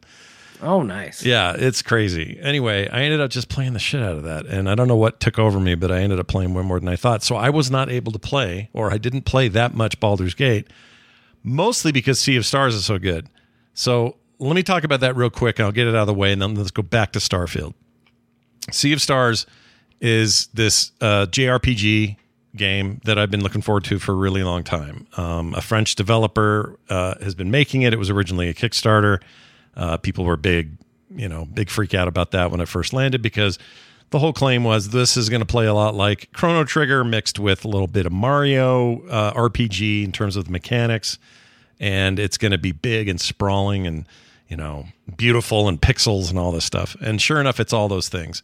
I think it might be just behind Baldur's Gate 3 in the reviews right now in terms of of uh, of uh, you know Metacritic and others very highly reviewed right now and it is great. Jon, you will be playing this game at some point. I don't know when. Oh, I know. But yeah, you will. Yeah, it'll happen. Um, maybe even Beau. Not that you wouldn't normally Beau, but it, it I think that this is a Oh, I've been interested in it. I definitely, you know, the trailer did a lot for it on Steam. I can say that it has got some of the best pixel art I've ever seen.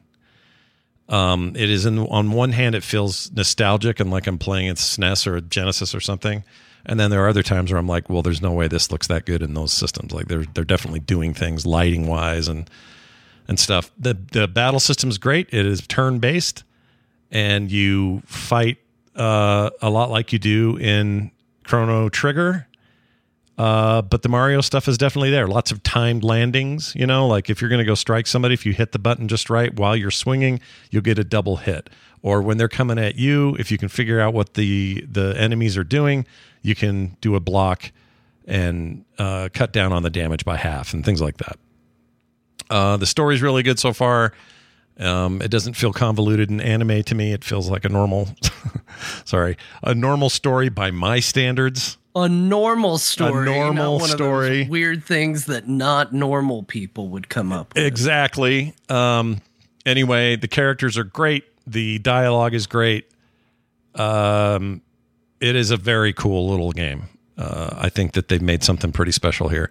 The only complaint I have is they have a pirate character I just met who is great and funny even, but I can't I can't tell if they're typoing or if it's really what they mean to say. So instead of saying the word of of, they say ov, and I and I think they're doing it on purpose. But it's also you use the word of so infrequently.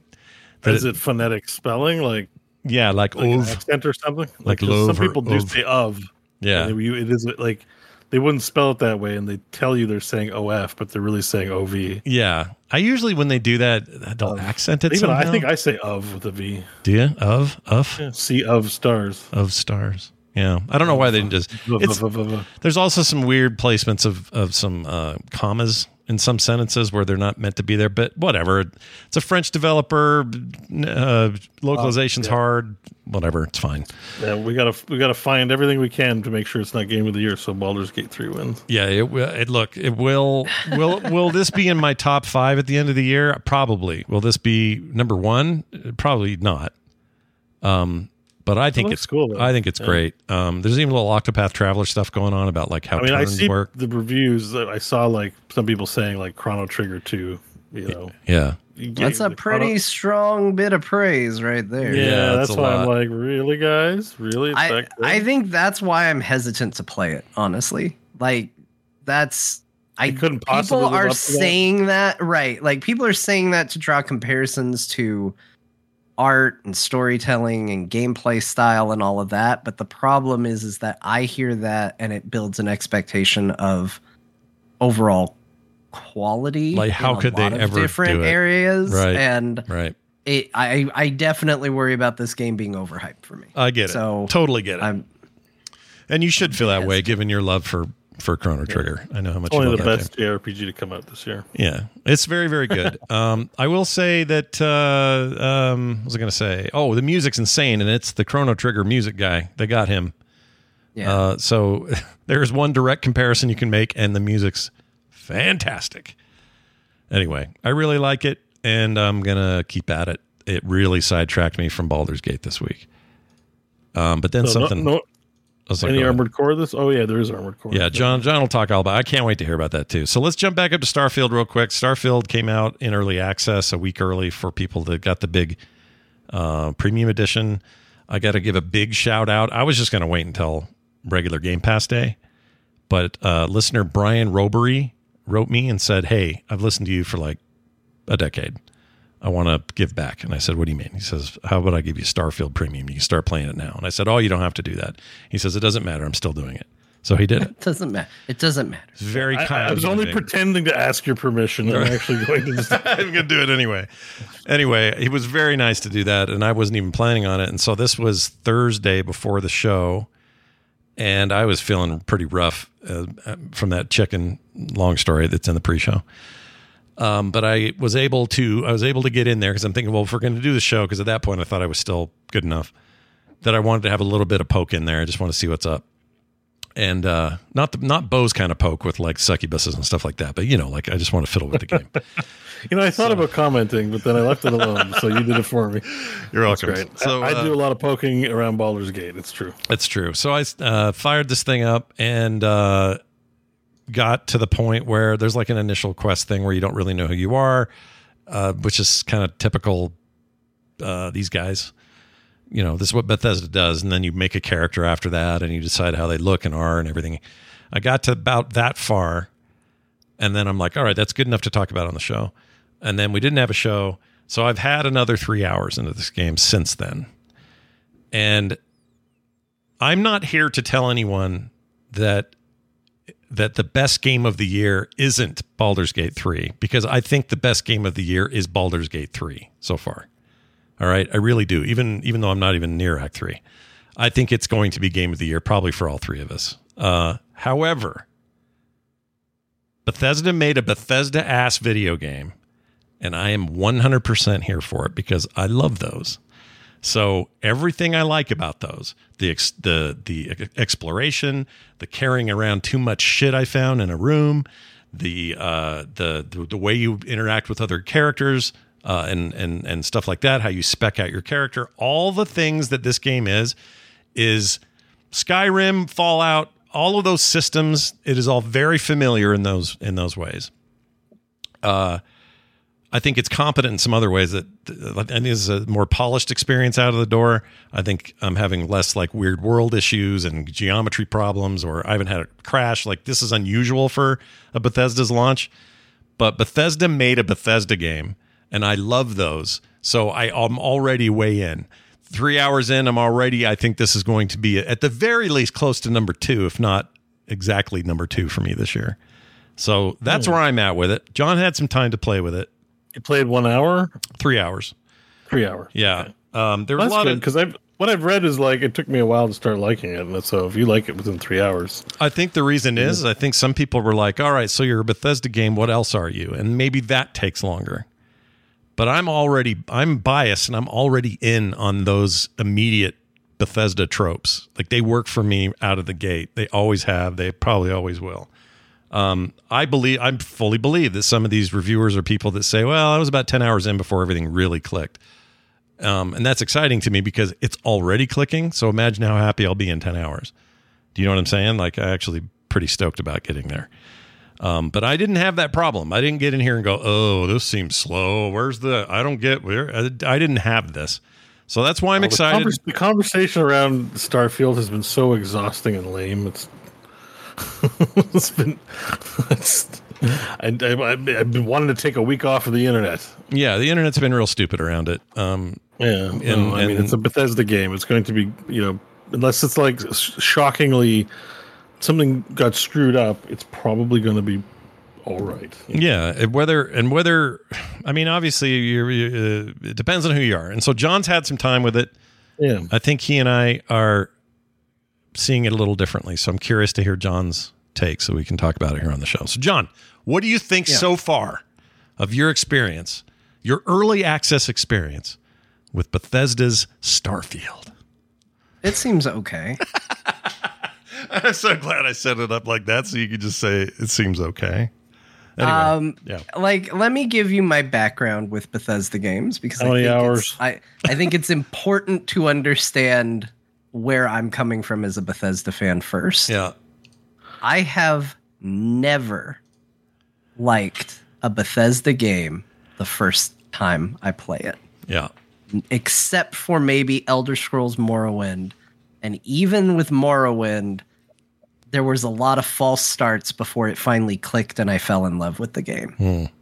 But Morrowind, um, Oblivion, Skyrim, Fallout 3, Fallout 4, um, all of these games are stories of me booting it up, going, yeah, this seems kind of cool. It seems like, I don't know, maybe this game sucks. Maybe it's great. I don't know. And turning it off and then coming back months later.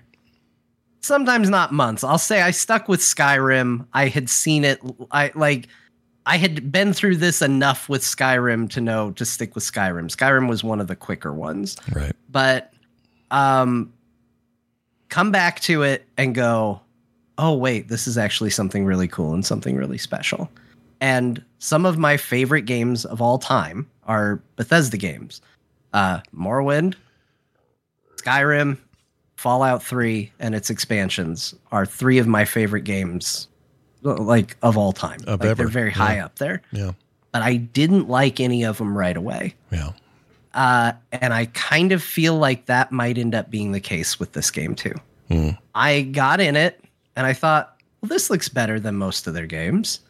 Uh, I still, it still feels like oddly like muted. Like it's just weird. Like you're in a cave using a laser, and for some reason, it's just the laser goes off and it doesn't feel like it's a light. Somehow things get darker by firing a laser. I don't know. There's just something weird graphically that I don't like. But uh, it looks good. Uh, it's a little jarring. Like whatever they're doing for facial animation is really impressive technically because it, it it's better than what they've usually had. Because you know Bethesda's notorious for that like square directly up uncomfortably on someone as they stare directly into your soul and then they talk to you.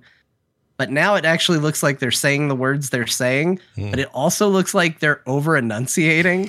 it's like someone told them, like, hey, uh, you really need to.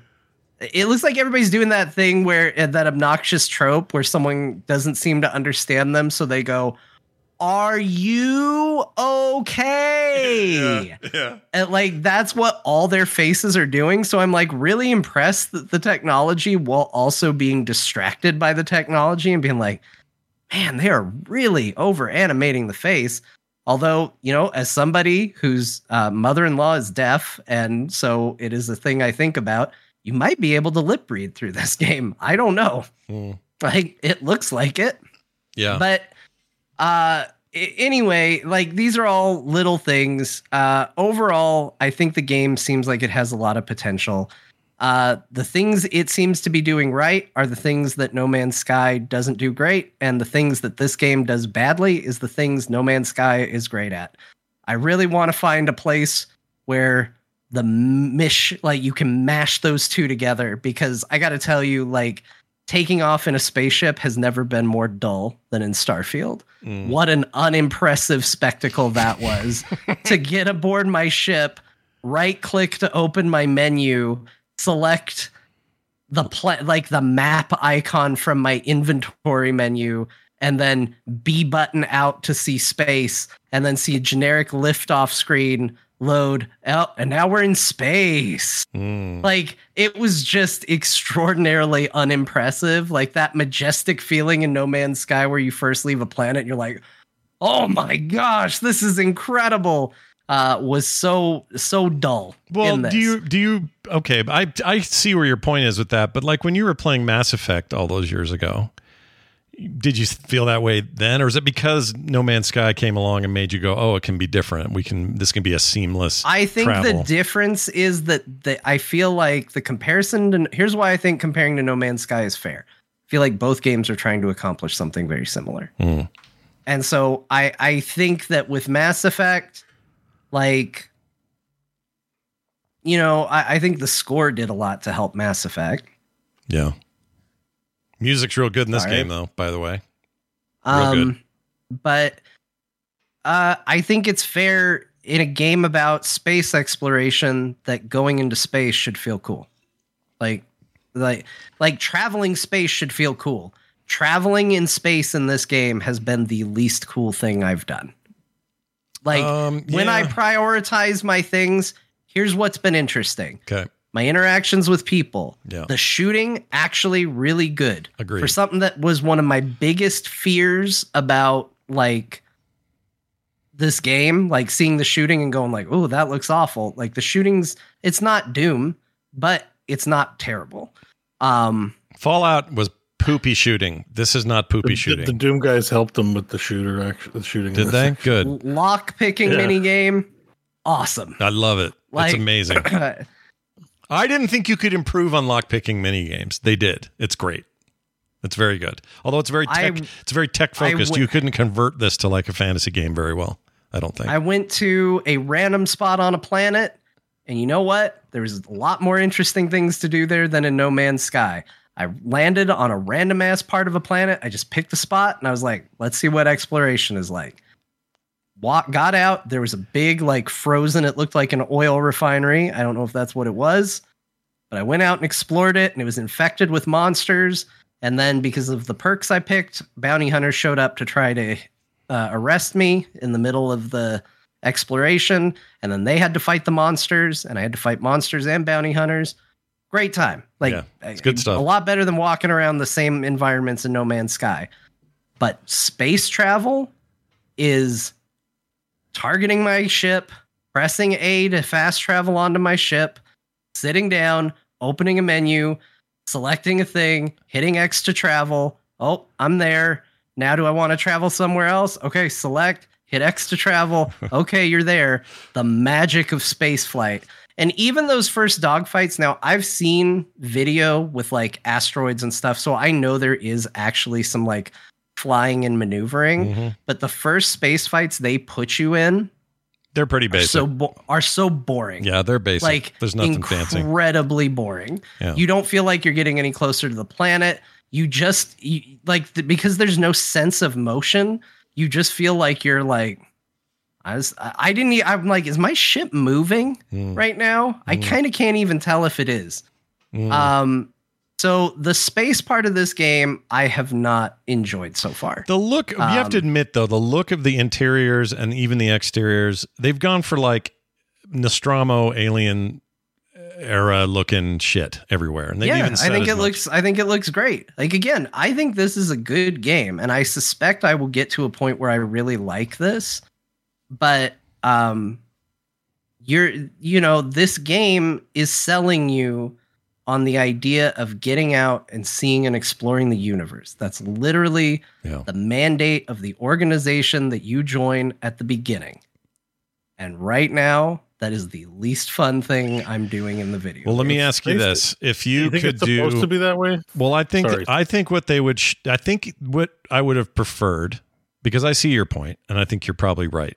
Uh, but what I do think I wish they would have done is made it so if if Jon wanted to get in his ship, launch, and then maneuver off the planet and be out in orbit, orbit, and kind of go through that whole process, and then fly to the thing where it is, do it all, you know.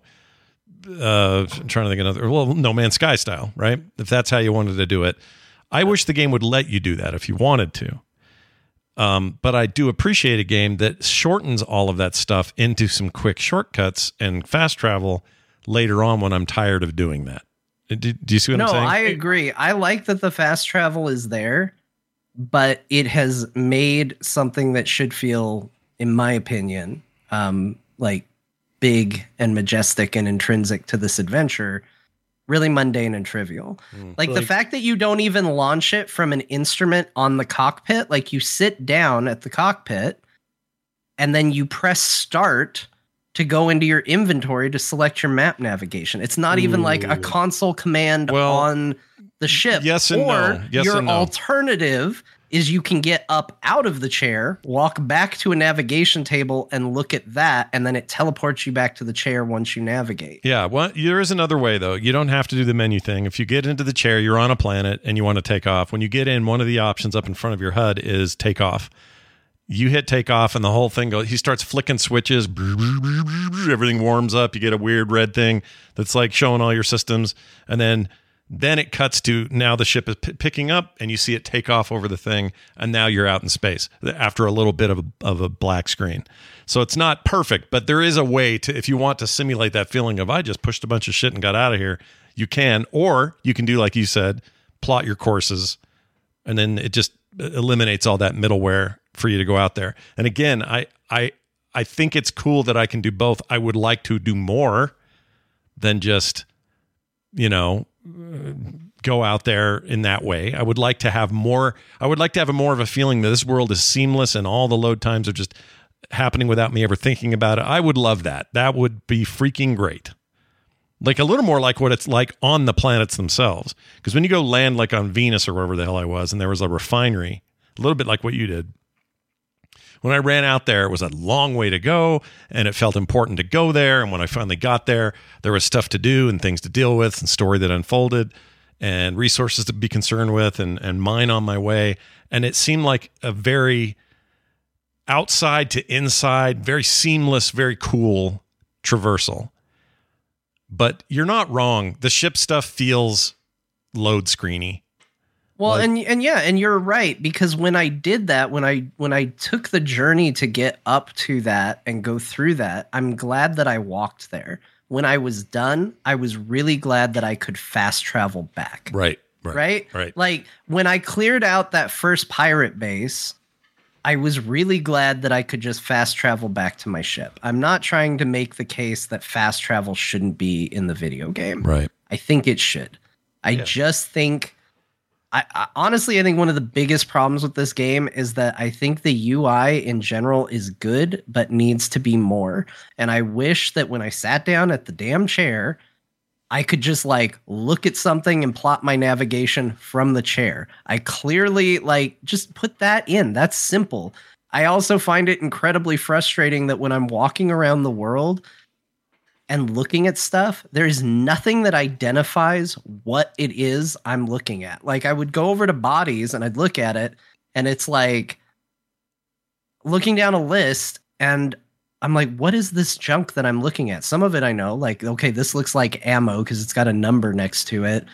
What's this? It's like the Nostulio. Okay, Oh. what the fuck is a All you- all you have to do and then you pick it up and it's like, this is a gun. And you're like, oh, well, why can't you show me that it's a gun? They, they can. They do it in a I dumb way. look at it. They do it in a dumb way. So instead of having you look at it right then, if you hit X while you're hovering over the body, now all of those internals, whatever the guy's carrying that you're going to either sift through or take all of or whatever, it will now be now you get a big detailed thing, including a model you can rotate, whether you want it or not. You see the But stat why do I have to hit X? Why doesn't it do it by default? Well, it could do it by default. I I think that they've got a they have a UI problem there where where they're trying to give quick information for a quick loot, but then because you know you know when you see credits, well, I know I want those credits, and if you see oh he's got some food on him, I may or may not want that food, or he has health on him, I'll take that.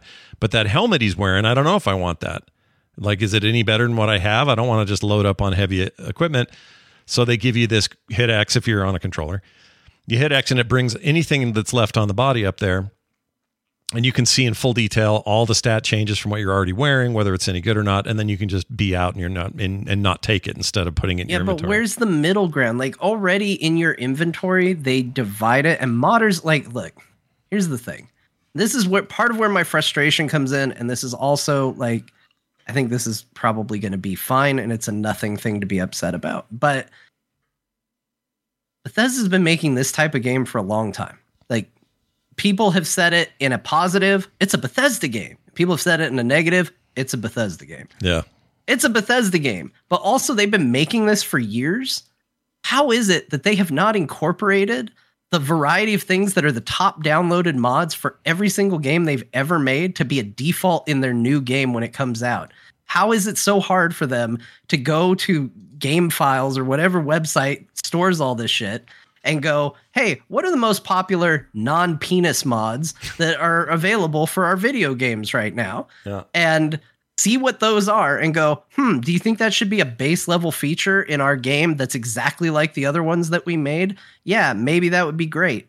Like their inventory already divides everything up between helmets, guns, suits, clothes. Like it already delineates that. So why isn't there an icon for each one of those things that you can put on the clean small UI so that when I look at it, I know that a Nostulio is a gun? Hmm. You know what I mean? Like I don't have to press X to see a full model of it. Good I should be able to see it and go, "Oh, that's a gun. That's a helmet. That's some clothes. That's some crap."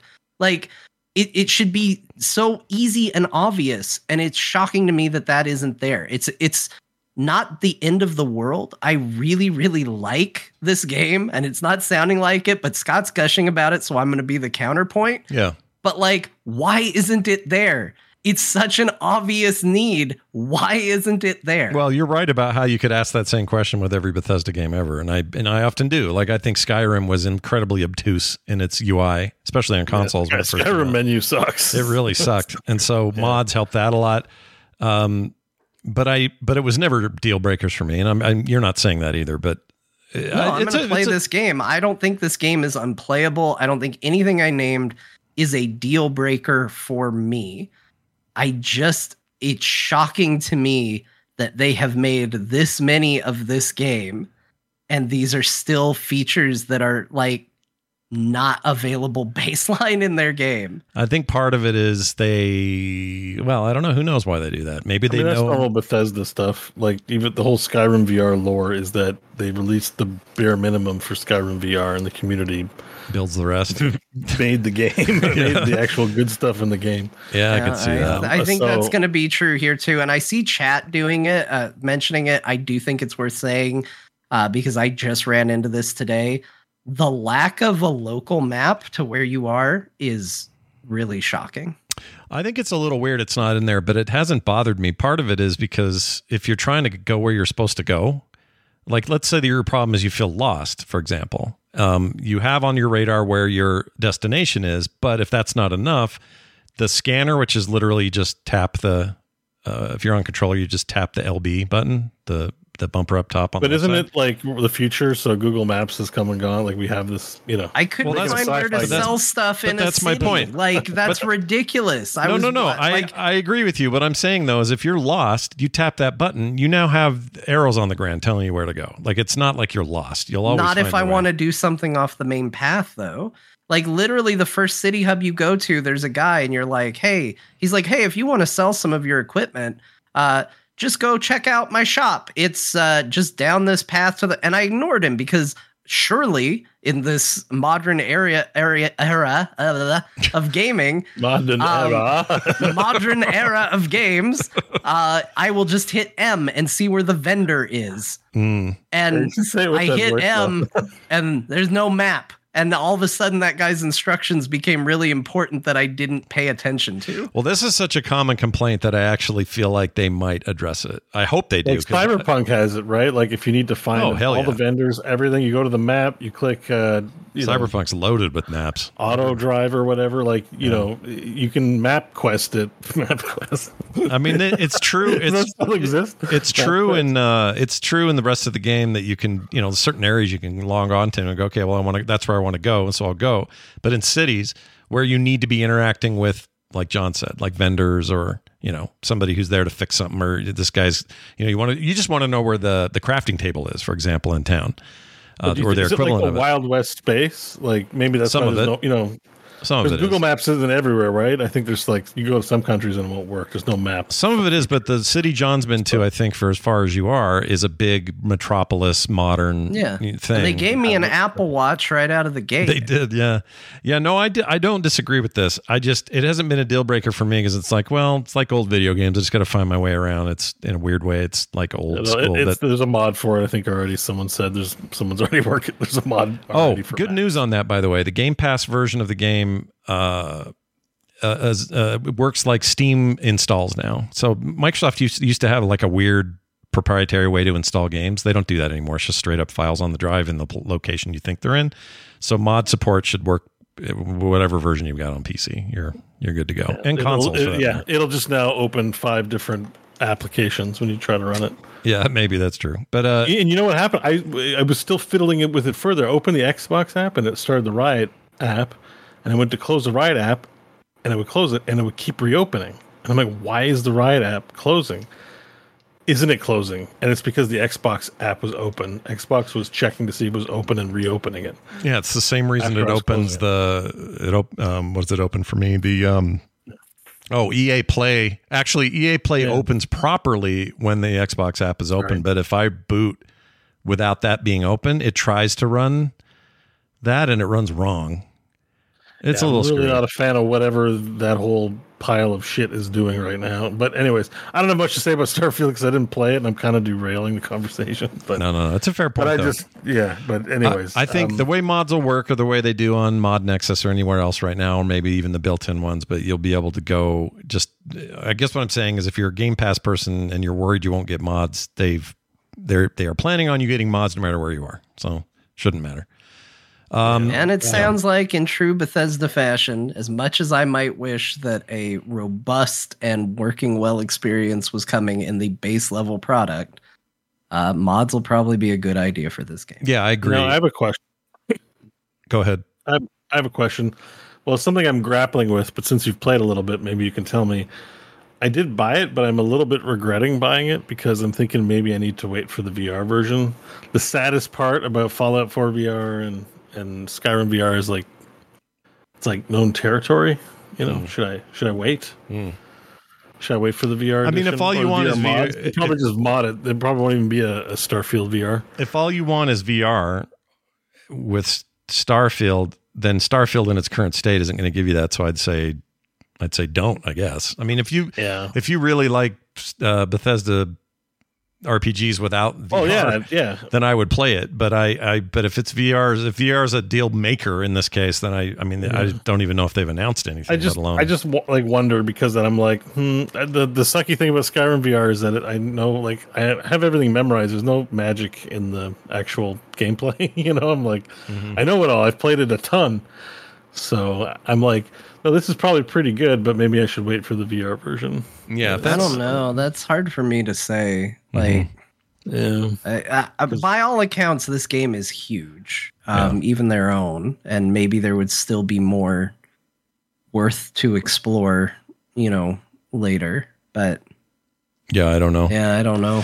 I don't know on that one. I I mean, if if there's enough, here's the thing though. If there's enough outcry about the city map part, for example, I could see them putting that in, and they would be best suited to do it because they know where all the shit is, and we don't have to come up with a bunch of scripts from people and graphics from people who it may not fit the game. You know, I don't know. Mods are fine usually, but I would rather have. It'd be way better if like Todd Howard came out and said, "Oh, we heard you. You guys are right. We need maps. That's stupid that we didn't do it." And I would be, I'd be glad if they did that Um, but it's not really holding me back. And I'm feeling that feeling of just a big, cool world I want to hang out in. I want to see these places. I want, you know, in some ways, the space odyssey of it all is mis misadvertised because really what this is is a futuristic take on Bethesda games. It, It's just it's it's a setting to play more of that kind of game in that isn't the it isn't old like you know it's not fantasy and and, and medieval and it isn't decrepit and horrible the way Fallout is. Those are their own worlds. This is like hey, what about future world?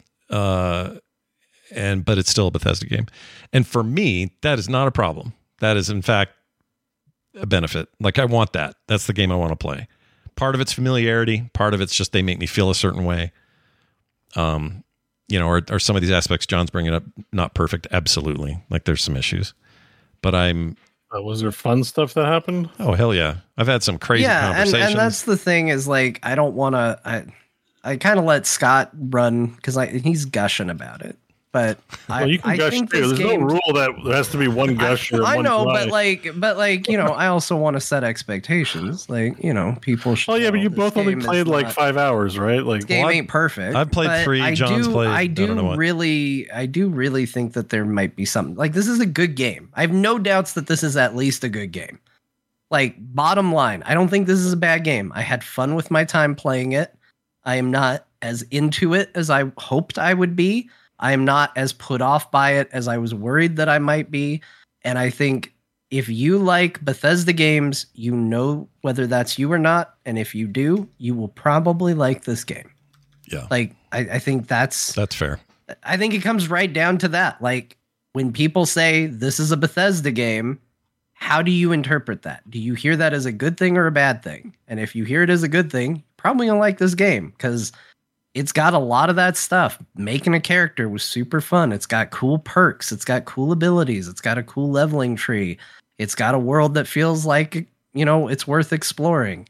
Um, I do like the art. It is probably one of the more interesting of the Bethesda games to look at. I think visually i And, uh, agree i think that they even though it's still a little, it's muted it's a style i like but i i also agree that it's muted i think it's muted on purpose but i also think the detail and the just upped quality and animation and textures and and environments is really on display here it looks really nice you know Yeah. so And you're, you, I have another question. Um, are you able to fly around? Yes, but it, but not in the way that, um, not in the way. Well, like, as Jon described, it's not No Man's know Sky about the style. tr- like I, f- I- I assume that's like about warp travel because distance between stars. If they're going for gritty realism, is enormous. So there must be some sort of warpy dorpy thing. right. But if you're on. if you're out in the middle of you know you're out But in if- orbit around a planet, you can fly all over the place. Like I flew from okay. I, I, don't was know. starting to get the impression maybe it was Mass Effect style with no real space stuff. And I'm like, but how do you sort board of pirate Mass ship? Effect, I think it's but there's better than that. definitely more flying around. Yeah, Like, I would put it better than Ma- Mass Effect. As much as I love Mass Effect, my biggest problem with Mass Effect is it felt like I was in a lobby all the time. That had terrible space travel. It had wonderful uh, sense Even of walking was a pain in the ass. It puts Witcher. It gives Witcher three a run for its money for the worst walking game. It wasn't great. in I don't know that how sometimes they don't make those games control good at all when it comes to walking. Mass Effect's a big offender, and so is Witcher three. Yeah. But um, no, I was just uh, I was just curious because I know one of the fun things because it did feel like it had like maybe a freelancer or not freelancer, but like um. Uh, I don't even know what to compare it to. Just that you're able to board enemy ships. You can definitely do that. You can or do just that. heard that's very steal. cool. I have not done it yet. I've done one. Yeah, you guys are really early, but Yeah. you've done it. I've done one Okay. ship and it was great. Um, it was very fun. Yeah. The way that they handle it, instead of making it feel like um, what's that really simmy one that Beau, you played a ton of it for a long time. FTL, Not FTL. Um, Stellaris. no, no, not not like that simmy. I mean, like, why can't I think of the damn Danger- thing? Elite Elite Dangerous? Dangerous. Elite Dangerous was all about you're gonna have to manually land this shit and line if Oh, you're gonna dock this thing, but uh, line up the sh- you know they were going for all that really Newtonian physics stuff and all that. This isn't that. So when I went and attacked this ship or boarded it, it was basically get close enough. And when Press you're close enough dock. to it, you hit dock, and then the shit. Then the camera view changes to me moving up to a dock hole on that ship, and then and now I'm on it. Now I can you know enter it. So it's yeah, it's- that stuff is cool Yeah. too. I will say I will say that part felt good. Anytime where I was in the chair, the ship was moving, I was pressing a button and then the ship was reacting to it, that felt good. And I think that's why the whole like press start to menu select space travel bothers me. Yeah. You know I what understand. I, mean? understand like, that. Because the other stuff feels so good, that by comparison doesn't. It feels it feels like quality of life later, but it's the standard now. But even You know what I'm saying? like, I, this I- is so dumb like I, there's gonna many- be people that this comment is gonna really piss off but like this is just how i feel about it for whatever reason in my head the fact that i am pressing start to bring up my generic menu to select space travel options from it feels awful if instead there was a prompt that said press start to pull up your navigation menu as part of the UI and I did that that would feel okay. It's literally the exact same thing, but for some reason, the context of I'm sitting in the ship at the controls and I'm pulling up the pause menu to tell my ship where to go feels bad. Whereas literally doing the same exact action, but the game pretending it's in the context of flying the ship feels good. Mm. Is it And a that's 2D maybe star that's chart? weird for me, but like that's how I feel. no, is- this, is the star it chart is 3D. star chart? No, no, the 3D. It's all 3D. Zoom into these planets, out of these planets. But Jon's right. How you get there is via. It really is weird. It's a weird choice. So it's, it's just it could be the same menu, but you just want it originating from the hardware, not the menu screen. yeah, basically. yeah, I think so. Like, Okay. Uh, you know what? I just 100% want it to be in a with this. different place than where I go to check my Okay, inventory we're, spend- and we're spending a lot of time. I, was, I thought maybe it was more involved. No, than- no, no. It's a fair it's a fair point to think it's nitpicky, but I think Jon Jon's right. It's immersion breaking. It absolutely is. It's, it's Yeah, something yeah. they Like, could I, I'm not. No, I, I think from what I'm hearing, it sounds good, but also it it sounds like it's easily fixable too. Then, like it's not a- something they could mod or they could like I kind of got the impression it was just from you know you press start, yeah, you get some animation, but there's a list and you just scroll through a list and pick. No, it's more than that, but it's not. Oh, okay. But it, it is. It's like this.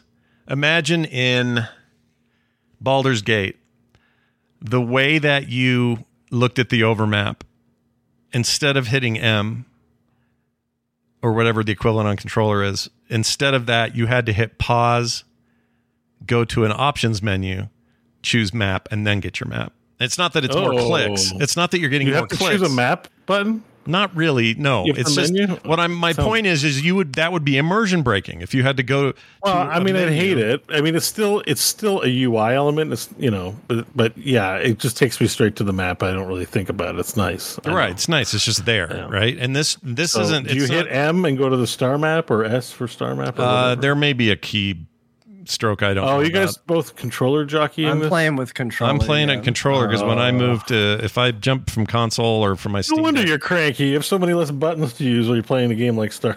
that's not why. You Let's start a new argument. Beau has an anti-controller bias. He has a bias for Look, keyboard. look mouse. how many more buttons are on this thing. I know- no, yours I know. Eight. I've got like there's a lot of hundred. there's a lot of buttons. a lot of man. buttons. You're right about we're, that. We're all proud of your You're right. buttons. I, lo- I, I like these games as controller games. They feel good. I know. I'm just teasing, uh, but I do. I like. I, I genuinely do prefer the keyboard to a controller because of the buttons, the number of buttons. But there's nothing wrong with liking a controller. Yeah. that's just explaining why why I like my preferred weapon. But but here's the thing: even on a keyboard and mouse, because I tried it, it's still tab and then mouse to the thing. It's still the same but you got problem. you, got a keybind menu, right? Probably. yeah, it basically I'm it, this is purely a UI goof to me. This is them going, well, just hit start or in this case hit tab and then click on star map. But what they don't realize is they're asking me to do that on a screen that is like broken up into star map, inventory, missions, um I forget what the upper right one is. Something. Anyway, it's like it's like your radial oh, map Oh, that you're your used level to. up page. Yeah, your the level up your page. skills, inventory, quest log, and then navigation. Yeah, so it just feels again, put it there, that's fine, but have the ship do it too. Have the have you you can choose where you want to do it, but have the ship go here it is. I'm mm. glad you're with me because I won't lie. This feels like the smallest I know, nitpick I know. I've ever been hung up on in my life, but I'm genuinely hung up on it. And no matter how many times I tell myself, Jon, this is a stupid thing to bother you, I can't help it. The fact that that's the menu I pull up for space travel bugs the shit out of me. like it really does. And I think maybe what it is is like I associate that. I'm just trying to figure it out in my head. I associate pressing the start button as this is my character screen. This is my character's inventory. This is my character's skill abilities. This is my character's quest log. And this should be am- like maps. Mhm. yes, It I shouldn't control the ship. I You know what I understand mean? what category of critique this is. I know because Crofton and I have had this conversation forever about vehicles. There are games that animate you getting into a vehicle, right? Like Yeah. you press a button, it shows you open the door, whether it's first person or third person. And then there's games like Halo that you just press a button and you teleport into the vehicle. Right. And he hates that. he thinks any companies doing that are cheap bastards that can't bother animating getting into a vehicle. Like you took the time to put the vehicle in the game.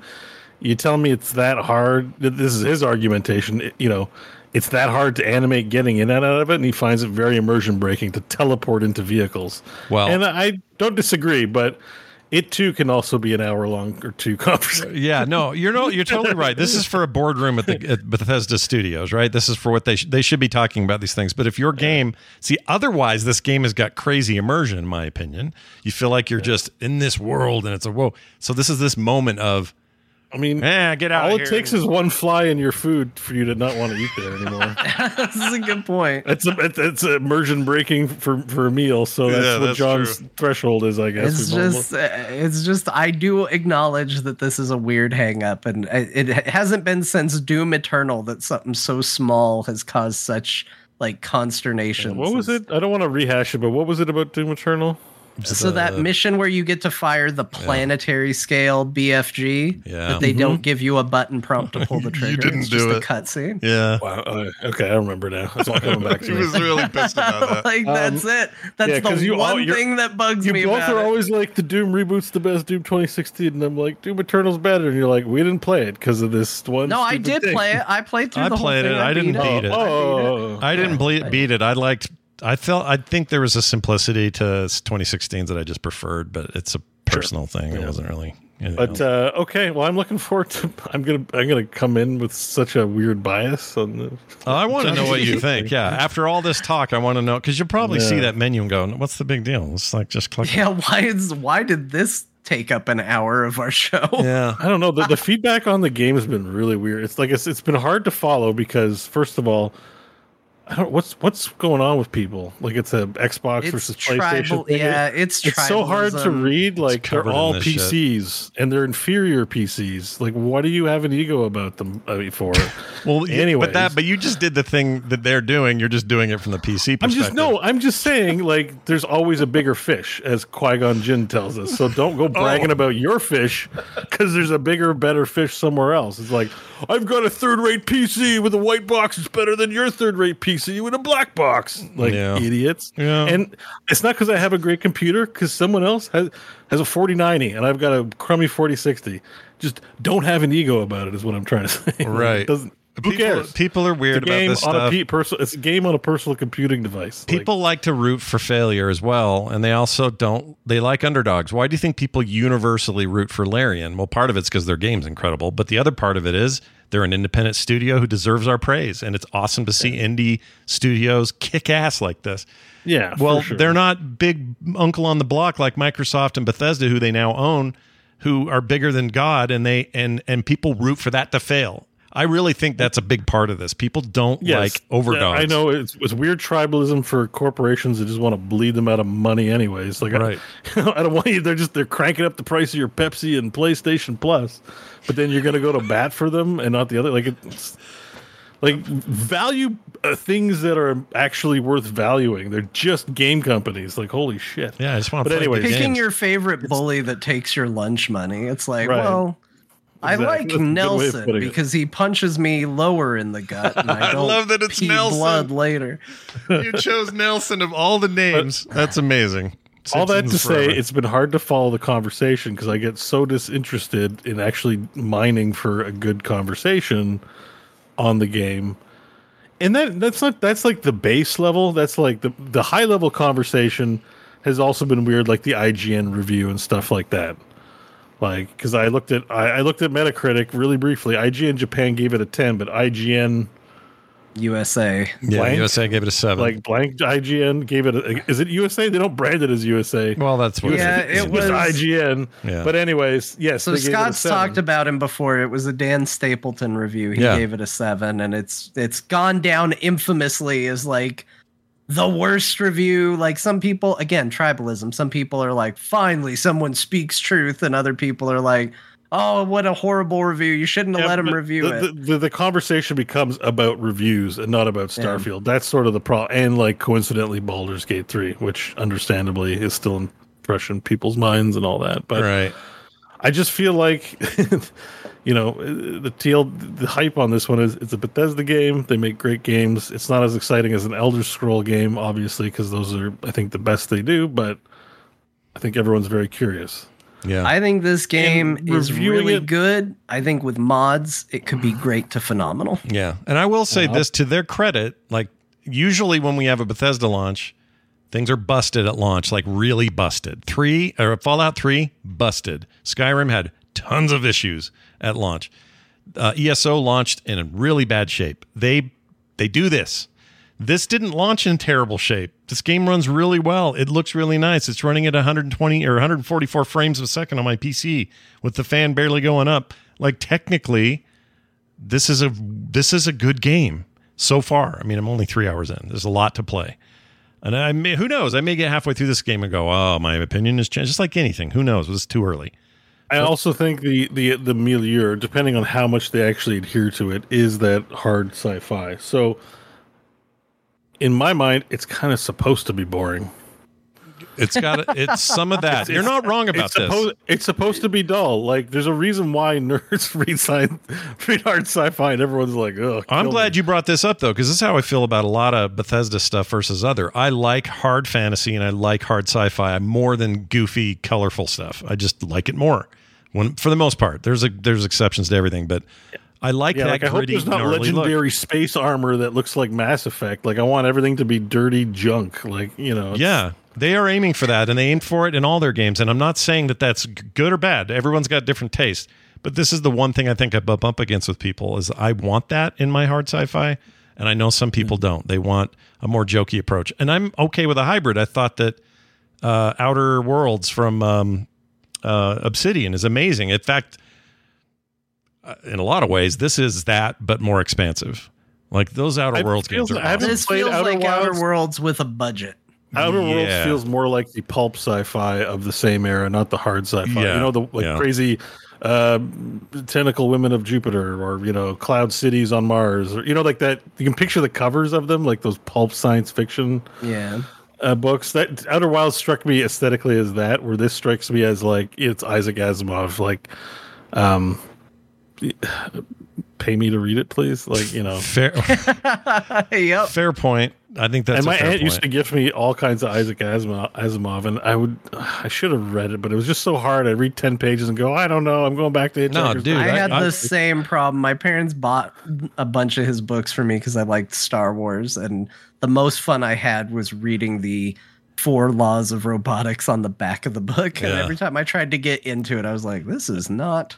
when I tried, I tried to read Foundation Book One. That ser- I was going to try to read that series. It's impenetrable to me, but I like it when it's like I like the TV show.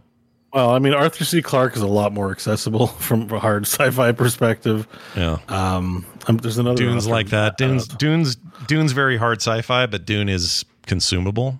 You know, yeah, it's it's Well, grounded in more realistic. most of it. And the, sure. The get to nice thing Messiah too is I think it can be a little of both. Someone is going to come out with an overlay that gussies up the art to be a little more colorful and vibrant, and I will download it and I will think this game looks a thousand times better. yeah. And I'll share a screenshot with Scott and go, look how much better your stupid space game can look as if Scott was a developer on it. And he'll write back and go, that's some bullshit. And that's just the relationship we'll have. Yeah, no, it's like um, you know, it's whatever. The reason I like the aesthetic of ESO and not Final Fantasy 14. I don't want to start that whole fight, but the point It's is really like weird. I'm looking up. there's Oh, an sorry. aesthetic difference. There's an aesthetics to it all. And for whatever reason I just lean this way. And I don't know why cuz there are parts of my life where I am goofy cartoon man. But for for when it comes to I this know stuff, that is the part that throws me is that you're an artist. yeah. And I'm like, but as soon as things get wacky and weird, you're like, no, I'm out. I It like- depends on how I like wacky and how weird. Look at this fat Batman I drew. I'm yeah. like, what no, you're totally right. on? You're absolutely right. Like it is a it's a it's a contradiction. I admit it. I don't know what to do about it, but I admit enough it. though, um, and I never really thought of Michael Crichton as a hard sci-fi writer, but I'm on the hard science fiction wiki page, which just gives examples, um, like of representative. Some of his stuff is. Jurassic Park is Jurassic Park is one of them. Yeah. I was like, oh yeah, I did read that book, and it, it very much is like, yeah, is it possible some dormant DNA can be brought back? It's not. The movie is very popcorn summer blockbuster, but the actual book is like, it's a what if, like. You, with a concern to be as scientifically accurate as possible, so Mm-hmm. I, I It don't. takes a long time for dinosaurs to show up in Jurassic Park. in the game or But in the book. at the end of the day, when you have dinosaurs, at least as we as we knew them back then, before they got all feathered and like, well, T Rex was Look at all these probably basically a giant chicken, and you're like, oh shit, Oh yeah, Ringworld too. what has happened? Larry Niven's Ringworld. Oh yeah, dude. I've seen books I read though, but Hard sci-fi to me is, uh, but I think the Expanse books fall into this. Whether people they, agree they with me do. or They're, not. they're they're listed as a representative work. It's not a comprehensive list of hard sci-fi. I'm like, I was trying to like remember books I had read. I find those incredibly readable, but they're years. hard sci-fi, and uh, by those definitions. But I, I don't know. This this game seems to be attempting that. There's also drama and character and all that stuff. I think it's. I mean, I'll be honest about this one aspect. I'm going to play the hell out of this, and I'm going to love it. But I'm actually a, slightly more excited about Outer Worlds 2 as they expand. They're now a Microsoft studio. They have more money, and see what they do with that sequel a little I'm I'm a little bit more excited in the same way that Fallout New Vegas is my favorite Fallout game. Um, there's something about those guys, and like whatever they're going to do. What's their fantasy one coming up? Um, uh, it's Skyrimish. It's called Oh yeah, Avowed? Avowed. name. right. Avowed. Yeah, that's Very excited about that. Like uh, Obsidian is just one of those devs for me, and they fit in that cute little category of they're still kind of indie, but they're also big.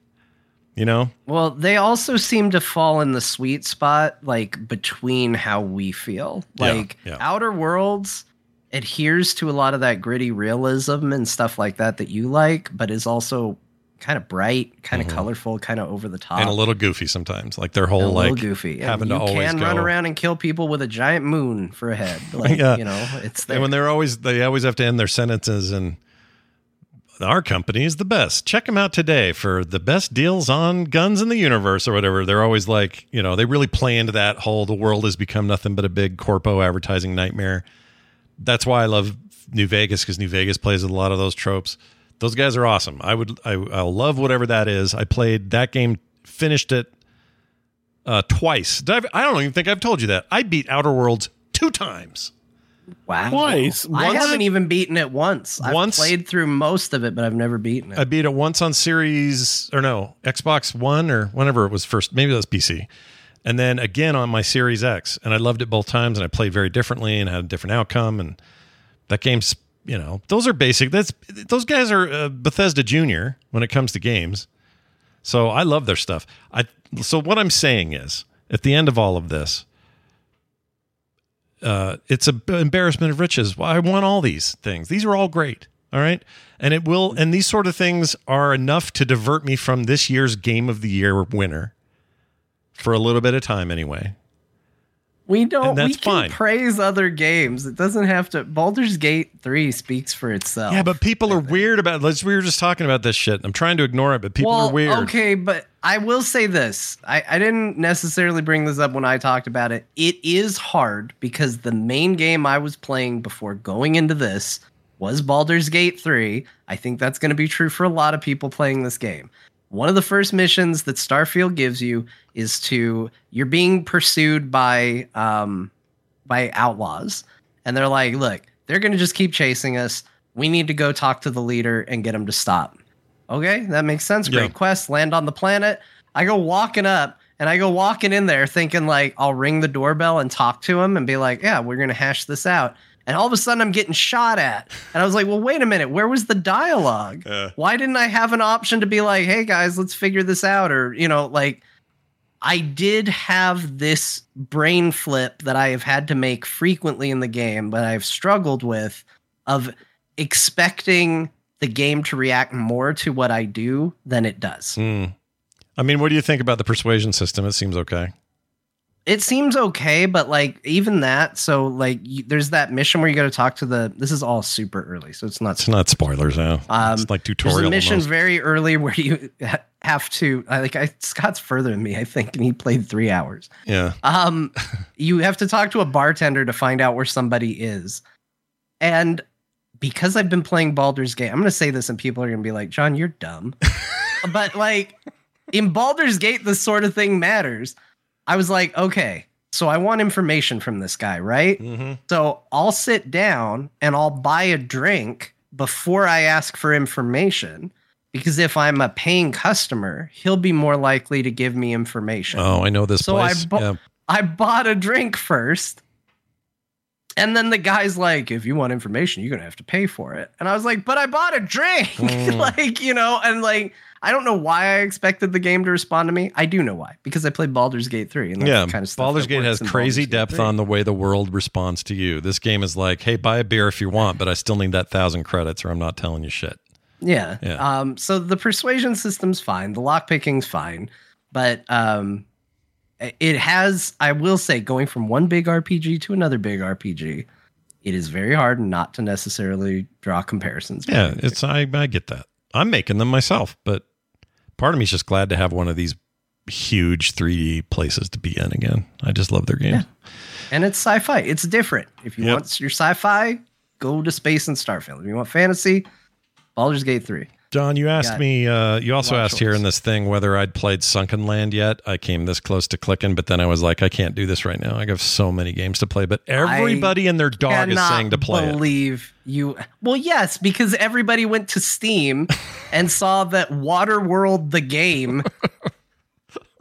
Was number one. I, am sorry, Waterworld the Chorecore survival game. Yeah, I know. Is available on Steam, and the first person that everybody would think of is you. I know. So I, I know. Is was it Waterworld certain. survival game? It's not Waterworld brand. It's not the IP, but it's called Sunken Land, and it's currently very popular. It's a bit of a darling on Steam. Uh, people are telling me left and right I need to play it. It's basically Waterworld. You got to build up on top, and you go down to the down to the depths to find old cities and old uh, places that are all wrecked, and find and scavenge things that you can use up on the surface. And it's not like boats and junk. Does it, have, There's does it have paper? you ever seen paper? Look at it. Look at the paper. Paper. Oh, I love it. Uh, Probably, if I had to guess, they would. But um, yeah, it's This nineteen look like bucks. it's got your name written all over it. Yeah, I think I'll probably pick it up. But I just, with all this going on, I couldn't justify it. There's just too much right now. Sea of Stars, like it was this or it was that or Sea of Stars, and I knew I was getting Sea of Stars, and I even paid for Sea of Stars, even though I it's was on gonna like say three you services. didn't have to pay for Sea of Stars. but I You could've wanted it both. I wanted it on Steam so that my Steam Deck. It's such a great Steam Deck game, you guys. So good I on think, there. I think you made the right choice for the record. it's so good on there. Like I could play it over the Yeah. cloud, and I know whatever. I had some people. I mean, you know, I'm game's early access. You got time. yeah, I got. I'm even Talk considering getting it for Switch yeah, it's great. because it is available on Switch, and it looks like it'd be better in a handheld. It's excellent in handheld form. It's excellent on screen. It's just a Sea of Sea of Stars is rad so far. What a weird time to be alive. 2023 will not slow its effing roll, and we still have shit coming.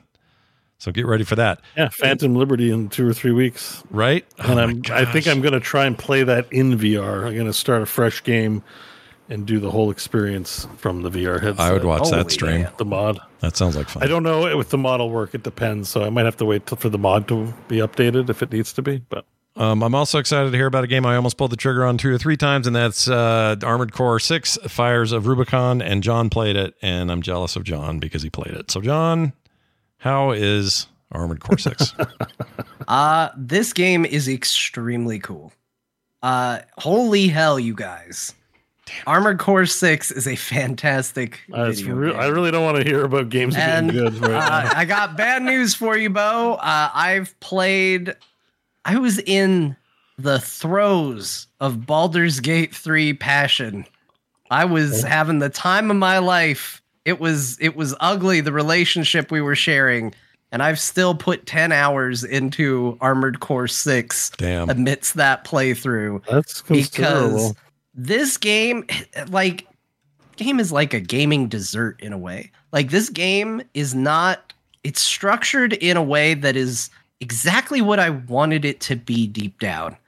It's not an open world. It's not a big thing you got to explore. You go in they give you a mission you put together your big ass mech and you go and you do the mission. And then the mission's over and then you get another mission or maybe two missions and you pick which one you want to do and you buy stuff for your mech and you install it and you paint your mech like a nerd and then you go and you do another mission and you die and you go well i made that mech terrible. Let me make the mech again and i'm gonna make it better this time.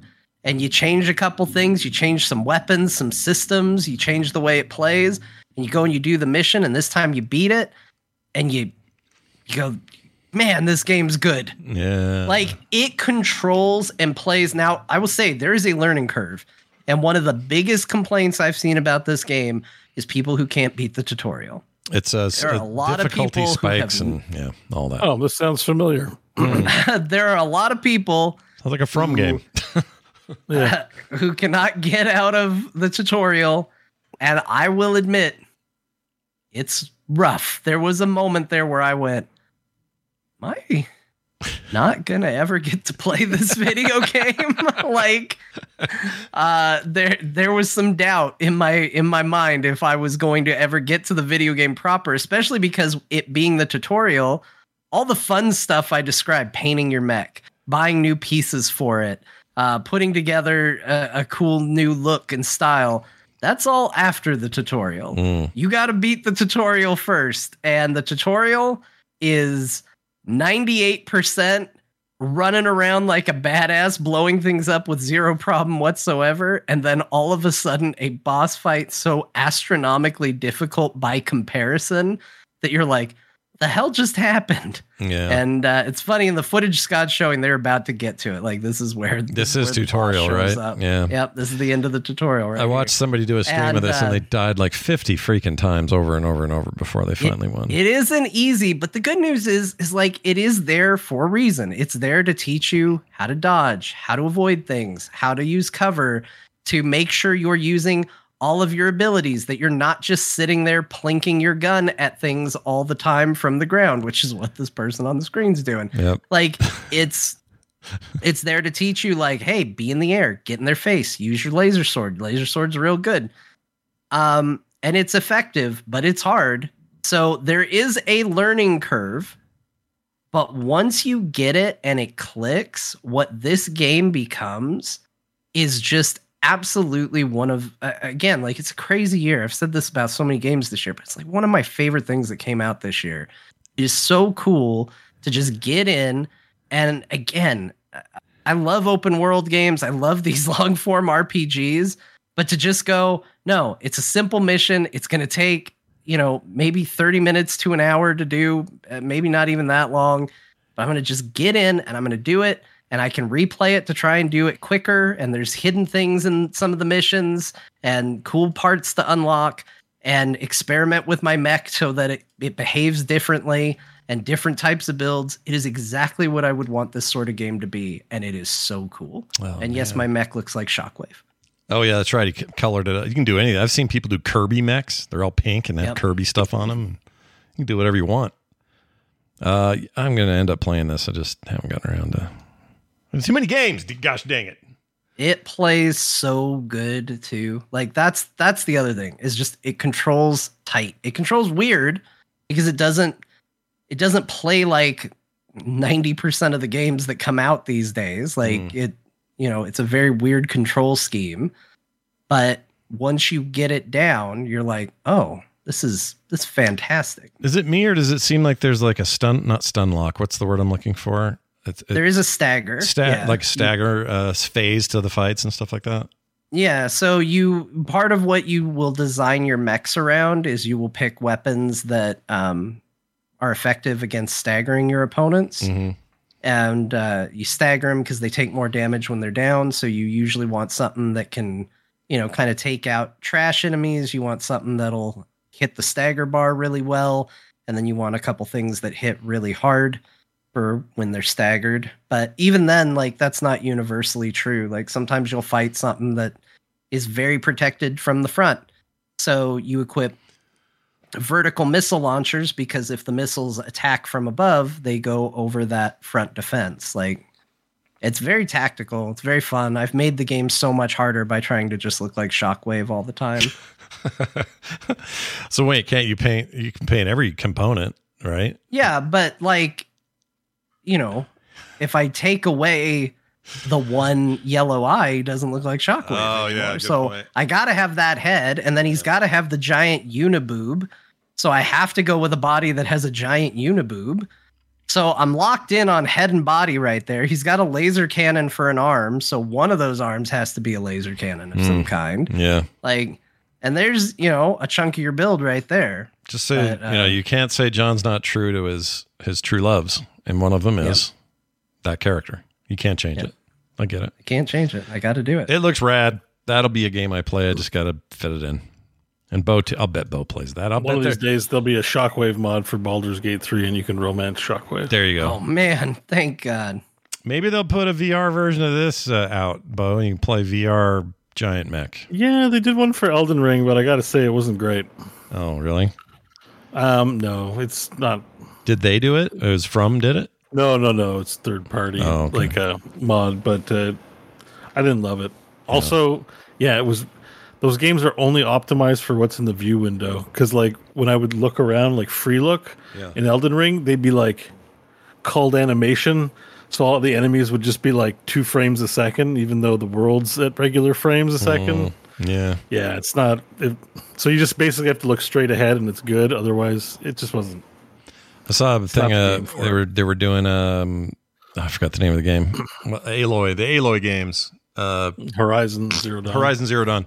They did a I watched the thing with the dev interview where um, they were talking about how they were able to get such detail on the screen at any given time, and it was this, they had a cone, a view, a cone view, A foveated view or something like that. yeah, but then when they, if you looked behind the cone, there's nothing there, or they're grayed out polygons, or it's all just shit, and would have to write it in as you moved. And this was even just like PlayStation 4 era stuff, non VR. They were just like, this but is how they're we fit even it all they're, they're, they're, uh, the PS2 VR is detecting eye position Hmm. because then it will render less pixels. Yeah, that's the foveated rendering, right? I think is what they call it. Yeah, yeah. So I think they're gaining performance that way. That's still very fresh tech. I don't think Oculus does a lot of that, for No. example. Yeah. But that will save you. You want 90 to 120 frames on your on your experience. Oh, there's a there's a there's a um uh, Aloy. What is it? Mountain Girl. There's a Mountain Girl documentary about the VR. Like, you have a link. Like, What was it that called? It was called uh, the thing I saw was just Hor- an interview. Horizon. Horizon. Horizon Zero Dawn. Yeah, but there's up the Is there a mountain. VR? There's a, there's a making of. I would I would watch that. I'll find where I got it. I don't know where I got it. It was interesting though, and it may have been about the OG game. I'm not. I'm not sure it was much about VR talk, but I think that's probably true of a lot of these games. If you don't need to render what's behind you, why would you? You know, until you yeah, turn. do the do the calculating. Yeah, so I just it was really apparent in Elden Ring because I'd be like, look off to the side, and I'm like, well, it's clearly it's a mod. It wasn't super. It's designed well enough, but there's problems, right? And I'm Yeah. like, oh, that. I don't know. Just it isn't cool. yeah, it's like I'm not like I'm so glad I put a headset on for this. I get it. Uh, Jon, no frog wrestling this week. Uh, bumping it till next. Wow. Oh, bombs. Uh, he's, he's you're muted, so You're muted. uh, he's saying, yeah. Uh, anyway, yes, I muted for coughing. Uh, and related to that, I was sick on Wednesday, so no frog wrestling. So the plan was to do it Friday, but then we moved core to Friday. Yeah, So then the plan was to maybe do it Saturday, but then we moved core to Saturday. yeah. So I said, screw it.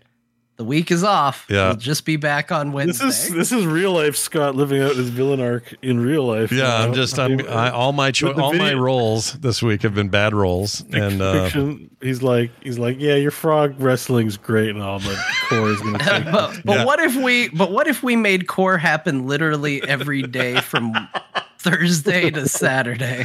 yeah, and then very last minute yank the rug out from underneath you. Yesterday I would have been on the toilet right now, but anyway. It's fine. I was feeling sick. What I really wanted to do this week in frog wrestling was have a big uh, women's tournament. Yeah. Um, but uh, we are you mean we- a women uh, like a you mean you have like an exciting uh, uh, women's tournament or yeah, like a tournament of women uh, in frog wrestling. not a big women's tournament not a big yeah, women's like, tournament. uh, No. like to see who's going to be the you know the number one contender among the the female wrestlers of it's the, just the, the way you said it I don't think you, you'll have to come back and listen to it You like said big, and he, he yeah you're like we're gonna have a big women's wrestling yeah. competition Now you weren't I describing like, the yeah. women; you were describing the tournament. The tournament is. Oh, mean like it's yeah, like a yeah, I see what you're saying. Yeah, like Yeah, yeah. fantastic. Like it was going to be a big event. Yeah. Yeah, Yeah, yeah. now we Not an it. event for Carry big on. people. Like No, a I know, but event. the way you said it, just real. I don't know. Maybe it's me. Maybe we're goofballs and we just hear. What we I heard it hear. too. I think y'all heard what you wanted. We heard what we want to hear. You're right. and right, I'm sorry I'm not catering to you as a Democrat. but it's happening next Um, week. I'm looking out for you. For But the in order to do that, so tournaments have to have a certain number of uh, competitors, and in order to do that, I do need to add another uh, wrestler to the roster, and I was not feeling well enough to do that, so uh, that will be done by next week. You know we're what's hard to do when you're sick? this week. Creative things are hard to do when you're sick. I hate that. I hate that feeling. If I have to get art done or like some shirt design or something and I feel like shit, it ain't happening. It just doesn't happen. Your brain doesn't want to let you do it. COVID was a nightmare for creativity. I hated that week. Nothing was was satisfying. I hated it. Anyway, uh, that's it. We've talked about Baldur's Gate already, so Beau, you're good. That's all you played, right? yeah, that's all I played, and a bit of like Warcraft Rumble. Oh, Turns out, you know, because you know the before bed, toilet, bored at work. which It's it's on the phone. I found myself opening it up uh, when I don't have any better options, and I hate the mobile aspect of it. It really is zero. It's the same as Diablo. Same review as Diablo Immortal. It's Zero like out of 10 on- listening to a drug addict explain why Pretty it's okay that he did just a little. I'm not saying it's okay. It's a zero out of ten on the monetization. Avoid, but like they they made a. It's fun. of course. I, I, I give him credit. Like I'm like, you know, I, I don't even want to bring it up. and even write it in. But if I'm being honest, I'm. this is what Blizzard I'm does. They still have and I'm like, you know, it's yeah, I like, I like the little kobolds and and Warcraft minions. Yeah. Blizzard still has amazing talent, and then they have a corporate structure that wants to lace everything with weird money grab, and it's so weird. And It's I just can't where sit they're in at. judgment because I do play Snap too. I still, I'm still a snapper. I guess that's what they call snap people. Are they called snappers? Snappers. Oh, I hate that. Is that real? No, I just made that up, but it feels, you know, That makes me want to die. if it was the 1960s, Ew, I I'd definitely it. be a snapper. yeah, I don't like it. Are they? Is it? Um, is this still not in the states on beta? I think it's. no, I think it's there. Canada only. Okay. But because I need, I need to recruit suckers. I mean, other players for the guild, so I can get more uh, Arclight points, and we can Sure. open Arclight tomes together. Well, they'll earn it all, and I'll just benefit. Kind I of mean, glad. we'll I'm glad they changed the name. on- the name's way better now. That ArcLight thing was dumb. I didn't like that. I guess so. I mean, I think there's, so. there's- I think there's- it's boring now. well, it's, There's at it's least something before. But it's ArcLight easy. was the one thing I remembered about it before. Like, really. like the yes, when I want to talk about this game, the thing I want to say is the word ArcLight. Like that's the thing that identifies it as the bullshit game that I don't think anyone should play. I just think Warcraft Rumble rolls off the tongue. It's it's alliterative. It it's just- probably does, but that's also again ignoring the one part of the title that is like that's what identifies And just to be clear, there is a mechanic in the game, like an event in Arclight Rumble, where two parts of the map has special m- modifiers, and you earn arc light points for your guild. yeah. So It'd be like if thing in I all of a sudden was like, from now on, the only name I will recognize for me is Martin. Martin. Technically true, mm. technically my middle name, Yeah. but nobody calls me that. And most people probably didn't even know that was my middle name. I it- didn't know. So- You're I knew. I knew you said this Like- before, but I I want to call you Martin. Is that weird? Because I want to do it. I want to start. Yeah, don't do it. Okay, Yeah, No. don't do it. but I kind of want to. like Warcraft Rumble, you might like it and think it sounds good, but I don't know. okay. I just want to say, Jon is Jon is a better name for Jon. You just want to have a friend named Martin. yeah, I don't have any Martins in my life. None. I don't think. Uh, it's a great old name. It's like someone in the 20s or something. I love it. All right, uh, that's going to do it for that. We're going to take a break. When we come back, dear Martha, uh, we got some other news of note, some correspondence as well. So stick around for all of that, everybody, because you know we got to pee. We've been here for a bit, uh, so we're gonna, going to go do that now. We'll be back shortly. Stay tuned. Yep, we're did back. the kid's voice come through this yeah, time? he did. Uh, he looked uh, he looked pooped like he just woke up. And, He uh, did. He just woke up. He's figuring out where the world is right now, I Oh, guess. that's a great feeling, though. Those old when you nap when you're a kid, and you just kind of, I don't know, man. I don't want to be a kid again. But he's gotten big. You have a large, growing, uh, son, Yep. and one day He's- he will tower over you and, lo- know, and so- lord over you. So sad. Yep. It's so sad. You can carry me places. I brought you into this world. I can take you out. That's right. So ri- ride that thread as long as you can. Until he's bigger than you. Uh, all right, we're back, everybody. Uh, naps, kids, and taking a pee aside, there is still more to do, and we're going to start with our return uh, by doing a Dear Martha. And Jon, we've not talked about this at all, so I don't know what the setup is today. What do you have? Uh, today I am going to read a Steam review, and it's uh, unlike the rest of the content of this show. Very short, very quick, very simple. But I can't help it. While I was looking through Steam reviews, for whatever reason, this one just made me laugh, and so that's what I'm gonna do. All right, here it is. My dearest Martha, I present to you now my review for Teenage Mutant Ninja Turtles Shredder's Revenge, the Dimension Shell Shock DLC. New characters, new skins, more gameplay. Awesome. P.S. Usagi is the best. P.S.S. In survival mode, you can finally play as Shredder. That's never be more good anymore. Yours in this life and the next, Larson. His name's really Larson. That's great. Yep. Um, did he mean there was an Shredder? Shit. He meant Shredder, right? Not dr- not Dreader, I assume. Yeah, Shredder. Yeah. Okay. Yeah. All right. But I just, for whatever reason, the review ending, that's never be good anymore, was the funniest thing in the world to me. I love miss. Uh, what's the word? Just bad, bad uh, translation. Whatever, whatever the cause is. Either I don't know the language very well, so I try to type something in Spanish and it's all wrong, or video games that come from Japan and they f them up and nobody knows what they really said. I can't get enough of it. We should end all our reviews. That's never be good anymore. That's never be good anymore, everyone. Don't forget. All right, we've uh, done that much. Now we can do this. This is uh, some other news of note while you were all away. Uh, you want to know what's going on with BioWare and Dragon Age Dreadwolf? Well, uh, the game had some big changes, and as as a result, big delays, and that's why we really haven't heard much. Also, BioWare had some huge layoffs, and that includes some senior lead character writers. I don't think this bodes well for the Dragon Age series to hear all of this, but eh, maybe it's normal. I don't know. Well, you know, there's a lot of speculation, um, a lot of eyes on Dreadwolf. Again, it's the it's the familiar drum at the moment in Mhm. light of Baldur's Gate Yeah. 3 coming out. It's hard not to say, well, what is Dragon Age? A game that again, a lot of people talk about Dragon Age Origins a lot in that conversation when uh, talking about Baldur's Gate. So uh, a lot of people are wondering, you know, what is going to be the deal with Dreadwolf, which has been a game that has seen so much friction. There was a time where it was going to have a multiplayer uh, game as a service component that got a lot of negative press. It got removed. Yeah. Now BioWare has done a huge swath of layoffs, and uh, even more shocking is that among those layoffs has included uh, like lead senior character writers, like the writer for the character of Varric, I believe, was one of the ones uh, let go, which is kind of shocking. And you know, I don't know what it means to say a Dragon Age fan these days. I really only think there's been one phenomenal Dragon Age game.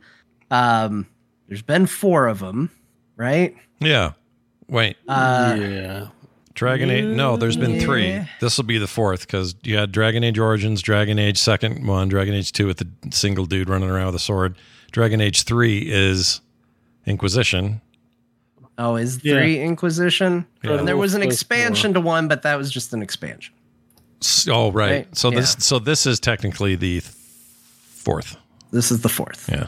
Okay. This is Dragon There you go. Age the fourth. You know what I love about this article on NME.com? Or It, it says, uh, "Our commit." This is a quote from the developers. Our commitment remains steadfast, and we are all working to make this game worthy of the Dragon Age name.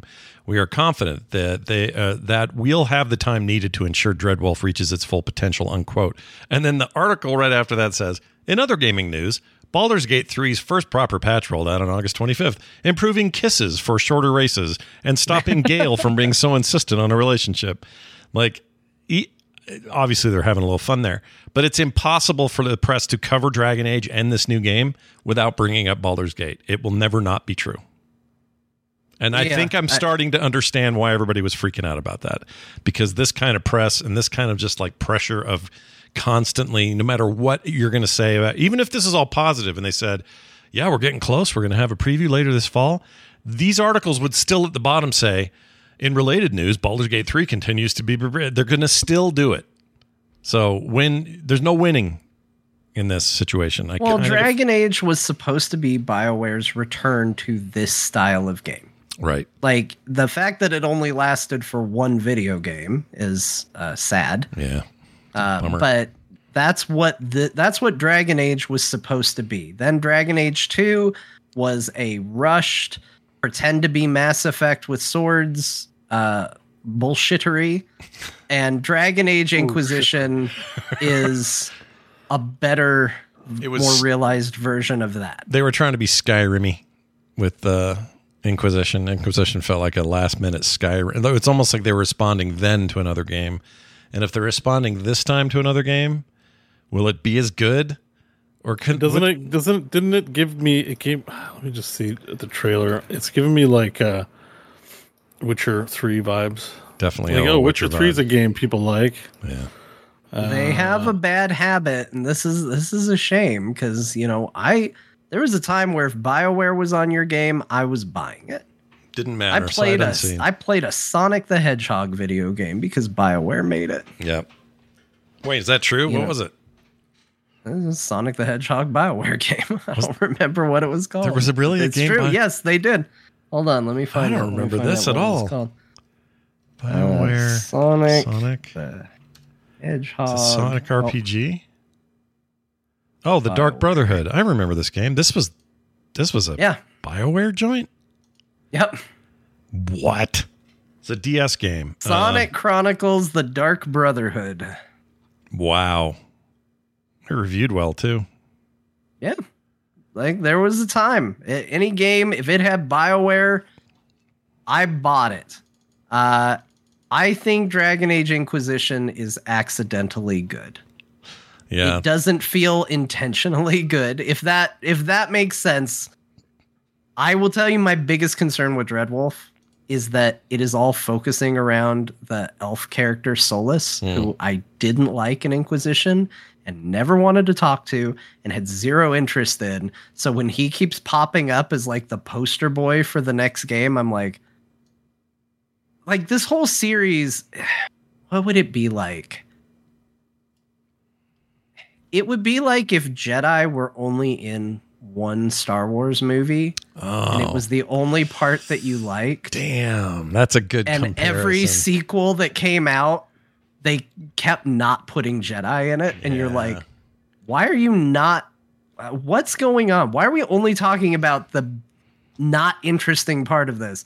Even that's No. kind of a bad analogy because I actually like when Star Wars deviates Uh, from yeah, Jedi. But but that's why I'm you just- like it because it's a deviation, not not the norm. I mean, it is the norm. But, for, like- yeah, I get it. the characters, Varric, Solas, all these characters that like they keep coming back to the well on are all from the what I think are the not as good Dragon Age games. Yeah, Like I think there's one good Dragon Age game, and for some reason it and its world gets ignored. I think a big part of it is because of how much control and change and variance you could have. Like they locked it in more for the other two, so they could tell a more cohesive story.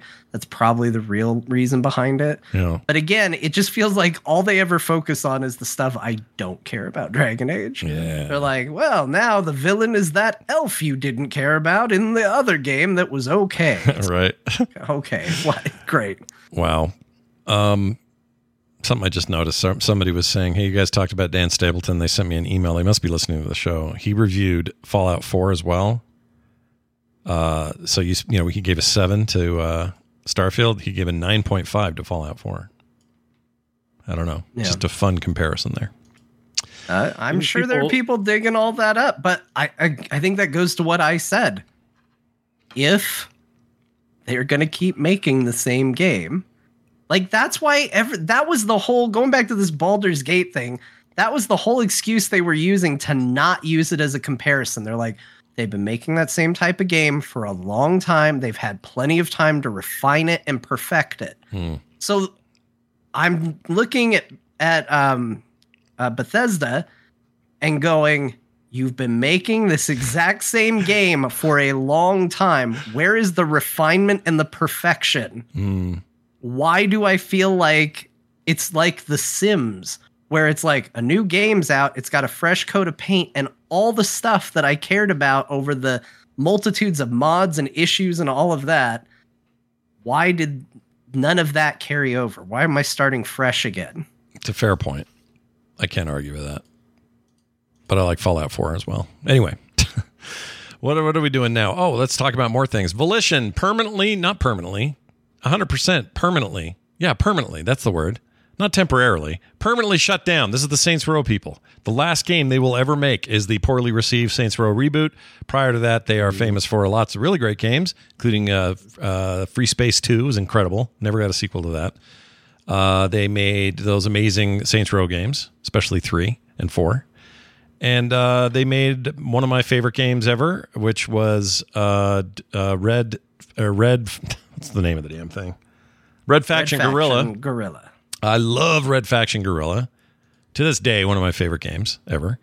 and uh, they've been shut down. Why? Well, be- they were owned by Embracer Group, who bought them out during sort of an ugly uh, studio thing when T- uh, THQ went away, and then they uh, decided they weren't going to need them anymore because they're not making enough money.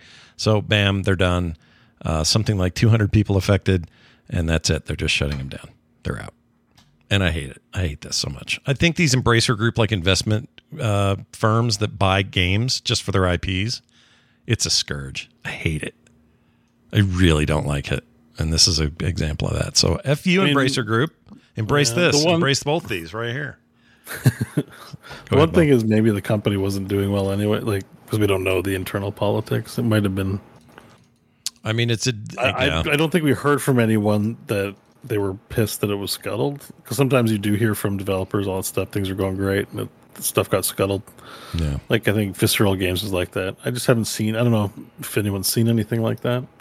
Obviously, it affects the devs uh, who have gainful employment. All of a sudden, not having gainful employment, and that sucks. Yeah, I've seen some pretty skeevy things come out of it too. I mean, I haven't exactly tracked it down, but I, I've seen things come out about like the date they picked was to deny them uh, another month of uh, insurance coverage. So they pick the best possible day to ensure that they aren't going to be covered by insurance. There's just a lot of skeevy stuff. I mean, look, I have a lot of critical things to say about that last Saints Row. I think it was extremely misguided the direction they wanted to take it, and I, I don't think it was a smart move. Um, but I don't. That doesn't mean I I think that people should be out of work because of a, a bad game. You know, like yeah. They seemed committed to keep working on it. I think it's next month's PS Plus game. Yeah, and that's the other thing is it's gonna be it's gonna be the free game next month for Yeah. PlayStation. I might. Well, no, I, I canceled, so never mind. I won't be playing it there. you almost every time you Um, almost know. get it, I it's get right up on the edge, and then something happens. Uh, they were founded in '93 as Parallax Software. They developed the Descent series of games; those were amazing. Uh, in '96, that's when they adopted the name uh, Volition before creating Summoner. They also did the Red Faction and Saints Row franchises, as we mentioned. They were acquired by THQ in 2000. And then this whole bankruptcy thing in 2017 happened. In 2022, Volition launched the reboot of Saints Row, which is the one that they did last. And again, it's a shame because when you look at the resume, it's a ton of extremely solid, extremely good work. And the story, I feel like, so often is just like, well, that new Saints Row sucked. Yeah. Like, and that that really discounts a lot of amazing things that they did do. Yep, I agree. It's a bummer. Um, what else? Uh, Larian has not ruled out more Baldur's Gate 3 content, but first patch is vacation and then figure out how BG3 also is confirmed for Xbox now as well. So they got to get that worked out. Um, but there's hope. I think maybe some DLC or some kind of, you know, Eh, you guys said act an act four would be nice. I agree. That'd be cool. Yeah, they th- basically they haven't ruled it out, is what they said. Like they said they've enjoyed making this game, they've enjoyed the world, they have not closed the book on doing more in Baldur's Gate, which uh, is fantastic news for me. Uh, I I really can't overstate how much I like this game and this world. Yeah. So bring more. I'm all I'm all for it. More is good. And then finally, Half Life 2 will have ray tracing and uh, some other stuff, including, well, these it's made by those mod, uh, the people that made the VR mod. But I saw the ray tracing demo for Half Life 2, this, this uh, treatment they're doing. It looks insane. It looks so good. They must be doing something else besides just adding ray tracing because Some texture upreses and stuff like something, that. yeah. It makes me want to play Half Life 2 again when I saw Play in. VR. Get your quest out. Do it. It's good. I, maybe I should. It's right it's here. easy. It's easy to play. It's not a complicated VR game either. I mean, look, Beau. But just wait, wait for the RTX. Like you have a quest as well. I feel like I'm the only one uh, sporting the sporting the bandana. What? How do you say that? I like the VR. I'm a little annoyed that there's a torch? I'm I'm annoyed that there's a three coming out and I won't have it, and so it makes me feel like this is old and busted. Uh, yeah, but it's not out yet and might still be a little while. So don't worry. And the Quest Two is just fine. It's just great. So, uh, and it's not. It's a painless sort of deal to do, right? Like you just connect it up to your Oculus, your PC, run the Oculus software, run Steam, Yeah. run Half Life Two mod. Like it's not. You don't actually have to mod anything. It's just available on Steam. Yeah, So, yeah, you should you should do it. I I, I need to get back to it because I only played halfway, and now I'm like, well, sweet. I'm just gonna wait till it's uh looks looks sweeter and just start again. My wife's about to do something weird. You guys, hold on. Do I need to do Oh, yeah. alcohol? Are you sure? Okay, she's giving me some medicine that I have to take right this second. Okay, go. Ow, you really stabbed me. Where? Oh, okay. Is that it? That was. Did we double it up? Okay. So uh, my Where's doctor, the my alcohol? doctor's got me on some medicine, and you have to take it the same time every week on the same day. And But it was, why did it look like she poured it in your lap? No, it was a. It's a syringe. It was not like. Oh, you so you just got stabbed. Yeah, So but it's We just witnessed the stabbing. It just looked like you got syringed in the the, the doink. in the doink. what? What's this? Oh, that's fine. Don't worry about it. I'm not going to give them. All, I'm not going to break all my HIPAA violations or whatever. I'm not going to say what it is. I mean, it's not even that big a deal. It's just a new thing the doctor wants me to do. Anyway, I By uh, the way, you're- Scott, you're as a NDA. patient, you don't have a HIPAA like mandate. You are allowed to give No, he, your own. he might be under he might be under NDA if they signed up for experimental. no, drugs. it's not experimental. werewolf drugs. It's not He's like, experimental. I'm trying this new this new drug that cures cancer and has 80% cocaine. it's going to be very very interesting. no. oh, to- that's that's great. Did you know that there are two other people on this show? yeah, right. You're with your free. just, Uh, Kim, just Kim know there's two other people on the show. I wish this was free. These are. uh, I don't want to talk about what it costs. It's stupid. Anyway, uh, it's all good. I uh, so back to this Half Life thing. I just watched the trailer. I hadn't seen it, and I do see what you mean. Like this has to be more than RTX lighting because this feels like that old meme where it's like how to draw a horse.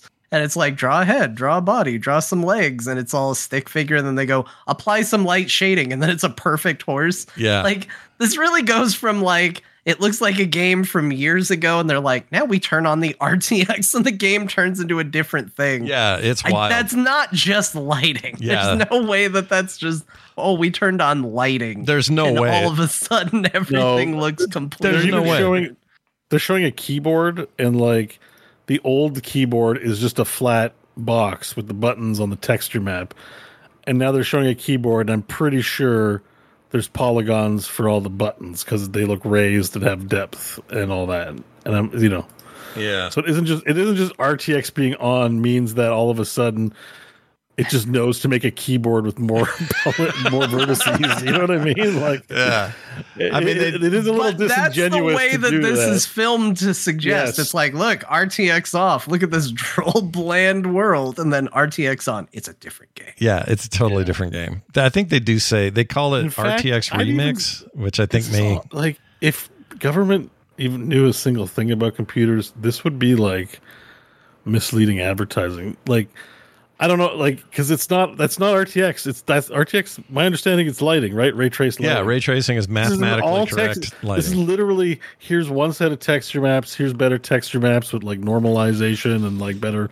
Like yes, there's ray tracing, but it's like Jon said, it's a full upgrade to the game. Like I No, don't. the video the video leaves that out, and I don't know why. Why mm-hmm. would you want to not say what you did? It doesn't hurt to say. It doesn't. Because Nvidia's doing it. Yeah, but why not say this is? I don't know. I guess. Well, you're okay, right. so hang on. Just to be clear, Half Life 2 RTX, an RTX remix, remix project. Yeah. what- So Okay, they're showing there is a level RTX of on and off, yeah. but I believe Remix was the name of the product they had to automatically use AI to upgrade texture maps. Oh, maybe that's. Remember that doing a part of the keynote was a feature? I think it's called Remix. Yeah. So then, and because modders are behind us, that would make a lot of sense. And by the way, great use for AI as long as it's not ripping anyone off. Oh, 100 percent. Ma- to make better looking recycling bins in my video game. Mm-hmm. Yes, please let's go go AI. I'm on team AI. Like let's do this. Yeah, I am. T- this is a great use case for it. Yeah. Just No, enhance the I'm sure people love having jobs, but also it's not super fulfilling career to be the recycling bin artist. No, You know, so when you do remasters of games and your job is to redo everything that's already been done, that's not doesn't sound like fun. yeah, Let the computer do the heavy lifting. Work on some other stuff. I realize there's there's ex- there's exceptions, but that stuff's very computer impressive. rack looks insane too. By the way, I'm just like, wow, there's so much detail on that computer rack. You're going to see it for five seconds. well, whether VR or not, I may end up having to poke around in there. That looks like fun. When's this Oh, out? yeah, yeah. Do we get a date? Uh, hang on, let's see the date here. Um, I must be s- hopefully soon free to play. We're almost 20 years of that game. Jeez. 20 years. I really think VR is fueling though the the old game an old game Renaissance because they just run better. You can run them at 90, 120 frames a second Yeah. in the headset, and if they're moddable, then that's great. The only downside is you've played them. August But, um, 22nd.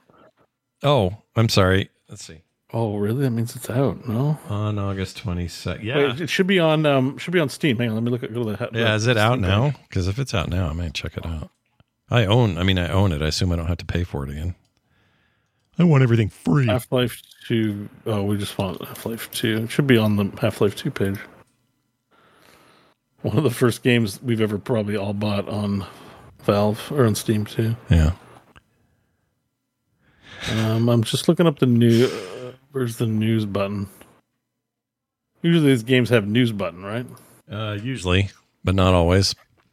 Half Life. Usually. Usually. Um. Uh, so apparently on March 18th, someone on my friends list played Half Life 2 for the first time. That's crazy. All right. Uh, I'm not okay. I'm not seeing anything on on actual. All right. So maybe we're, yeah, who knows? But, well, Um, well, there you have it. That's your news that it wasn't our big news. And now this. That's a good question. We got some correspondence to talk about. First, a text. Uh, this is to the core crew. Did Scott ever finish Red Dead Redemption 2? No. I need to. I recall he continued playing it on a Steam Deck, but haven't heard anything since. Yeah, it is very good on there. I'm hoping this goes on his list of finished games in 2023. Oh boy, with everything out right now, I don't know. Uh, anyway, says also, how do you guys feel about the release of RDR1, Red Dead Redemption 1, for PlayStation 4 and Switch? An official PC release would have been awesome, but leave it to Rockstar to put PC on the back burner. Um, yeah, I thought that was weird. We've been asking for that since 2010 when that game came day out. it came out. Yeah. Yeah. I, I we talked a little bit about it. I think it's I think it sucks. Yeah, I'm not happy about it. I think I did see, I watched some video of the remaster running on a PS5. Um, it looked great, but uh, that should be on PC and we should be modding it and doing all kinds of shit to it. So do that. do that, Rockstar. Why? I don't understand. They they are weird. Rockstar's weird, and they don't have to do anything anyone wants. They just print money, so they'll do whatever they want to do. That's fine. they would engage their mod community. I bet you their mod community would do it for them. I would. I mean, they would. Uh, what do I? What do I mean? I would. I would play it. And so, what am I trying to say? Yes, they would. Beau, I agree with you. They would. Yeah, yeah. My brain went four different ways on that. It's just coming off the Half Life, like it's just happening for free in the Half Life Two world. Like, Yep. And I'm sure people love Red Dead Redemption enough that they'd help you. Thank you, anonymous sender. If you want to hear a voicemail, you'll hear that now. That goes to the same number, 801 471 0462. This is about Grim Dawn getting a surprise announcement. Hi, Scott. This is Scott Waldeck. Uh, I happen to have some information on a new DLC for Grim Dawn called The Fangs of Alchemir. I believe it's pronounced. I'm not sure. You can find it uh, on the uh, Grim Dawn webpage or in YouTube. People are talking about it. Bye. Yeah, brand new DLC. I thought they were done. They were focused on their city builder, but um, What, what's it called? Grim Oh, Dawn Fangs, of, Asterkarn. Asterkarn? Looks like some uh, northern That's snow. what you get when you uh, pop kernels in space. That's right, Astracorn. You get fangs. Um, Karn. no, this looks like North uh, Norse business. Jon, you'll like this. No, no desert. It's up in the Uh, it's snow. another major addition to Grim Dawn and will be priced comparatively to past expansions. Expected to release 2024. Um, I thought they were so done. I'm honestly, No, this, apparently not. Apparently they're making more. is, this is great news. I, lo- I love Grim Dawn. I'm a fan. Yeah, so I, I but you know, like I played it late Mm-hmm. um, when I was waiting for Diablo and just needing an ARPG. I never got to any, any of the expansion content. I played the base game, was kind of tuckered out, like it was, Mm. you know, it had, had had my fill. What have I got in this game for playtime? Thirty six hours, not bad. It's not bad. Yeah, It's a it's a little more basic, I find, than than Diablo, but it's still fun. Yeah, I I like like it a lot. Big fan. Um, their other game, which is shaping up nicely, Farthest Frontier. I think that's still in early access, though, right? Yeah. Yeah, you have that one, Yeah. Beau. You like that one. Yeah, I love Farthest Frontier. It's good. It's it's to me it's a good exemplar of the genre. They added religious buildings in there. I've been meaning I have it installed, I've been meaning to I have it like a giant backlog that Diablo and all these games this summer have ruined. Like I want to finish Wartales. Uh, there's been big updates coming to Wartales. Everspace 2, I would like to keep playing. Yeah. Right. I want to play Everspace 2, stupid games industry. that game's great. Um, I still have I still have Survivor installed because I haven't played it. Survivor. Oh, Jedi Survivor. Yeah. Jedi Survivor. Yeah. And uh, Dyson Sphere program. Like I have these games deliberately installed. So like I'm gonna get back to these, right? Yeah. Someday. You will. I mean, jeez. You will one day. Someday. Someday. I believe in you.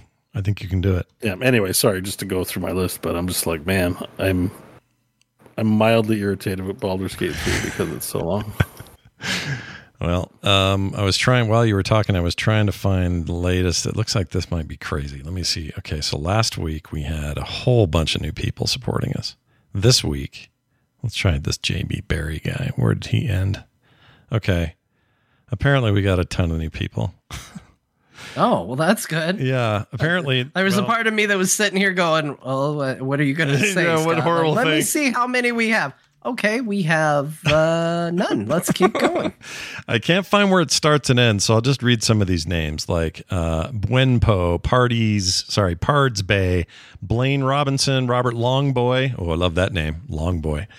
Corey M. Smith, Daniel Writing, Seb, Nick uh, Pritchard, and Sean Herman. These are just some of the, if I left someone's name off, let me know. But uh, they're just some of the people that started joining us this week. It's amazing. Patreon.com slash core show. We need you now more than ever so that we can continue to build more and more content. 700 plus incredible people. Yeah. And I just want to say again, because people keep asking over and over, and it's okay. You have your life, it's more important than what I'm doing. But I'm full time in October. Yep. Because right now it's just sort of daily if I stream or a message. When you when you when you full time when you you know when you off work you know it's like it's October It's coming up. October And- October.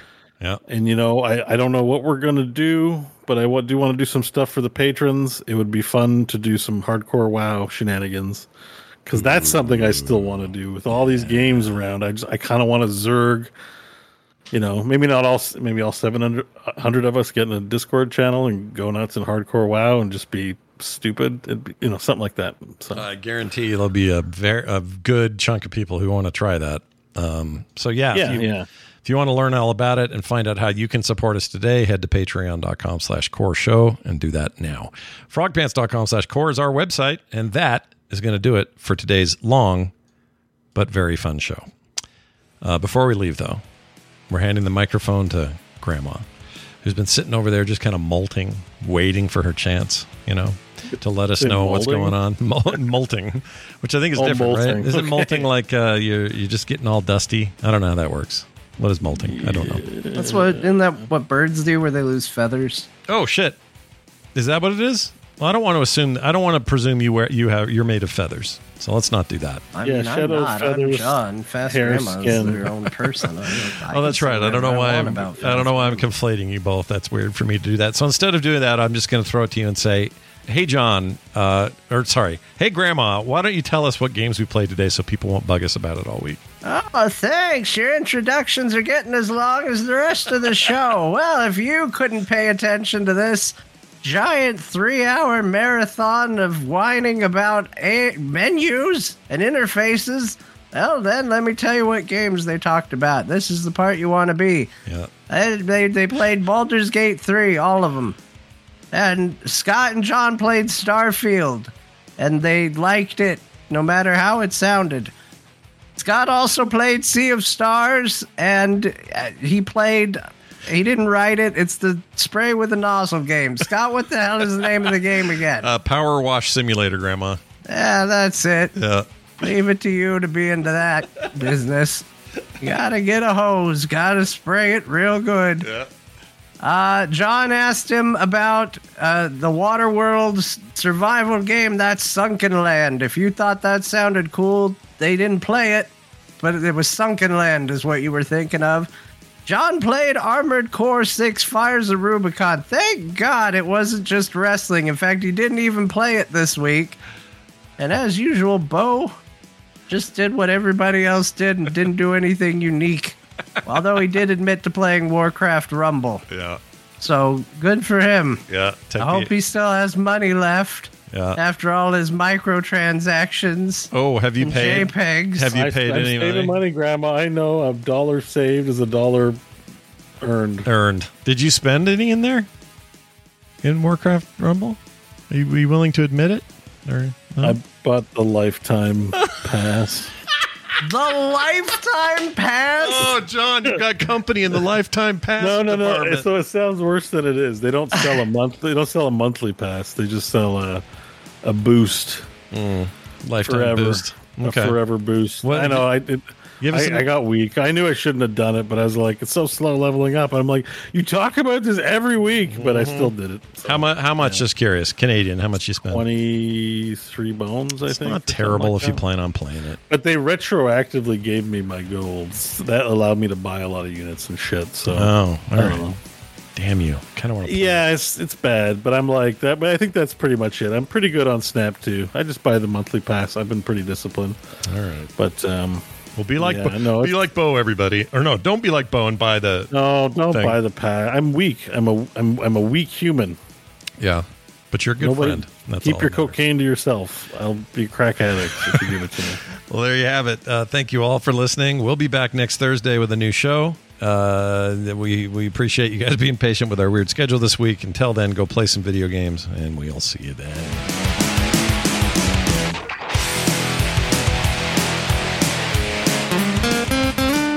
Get more at frogpants.com. You know, most Dusties don't even make it this far.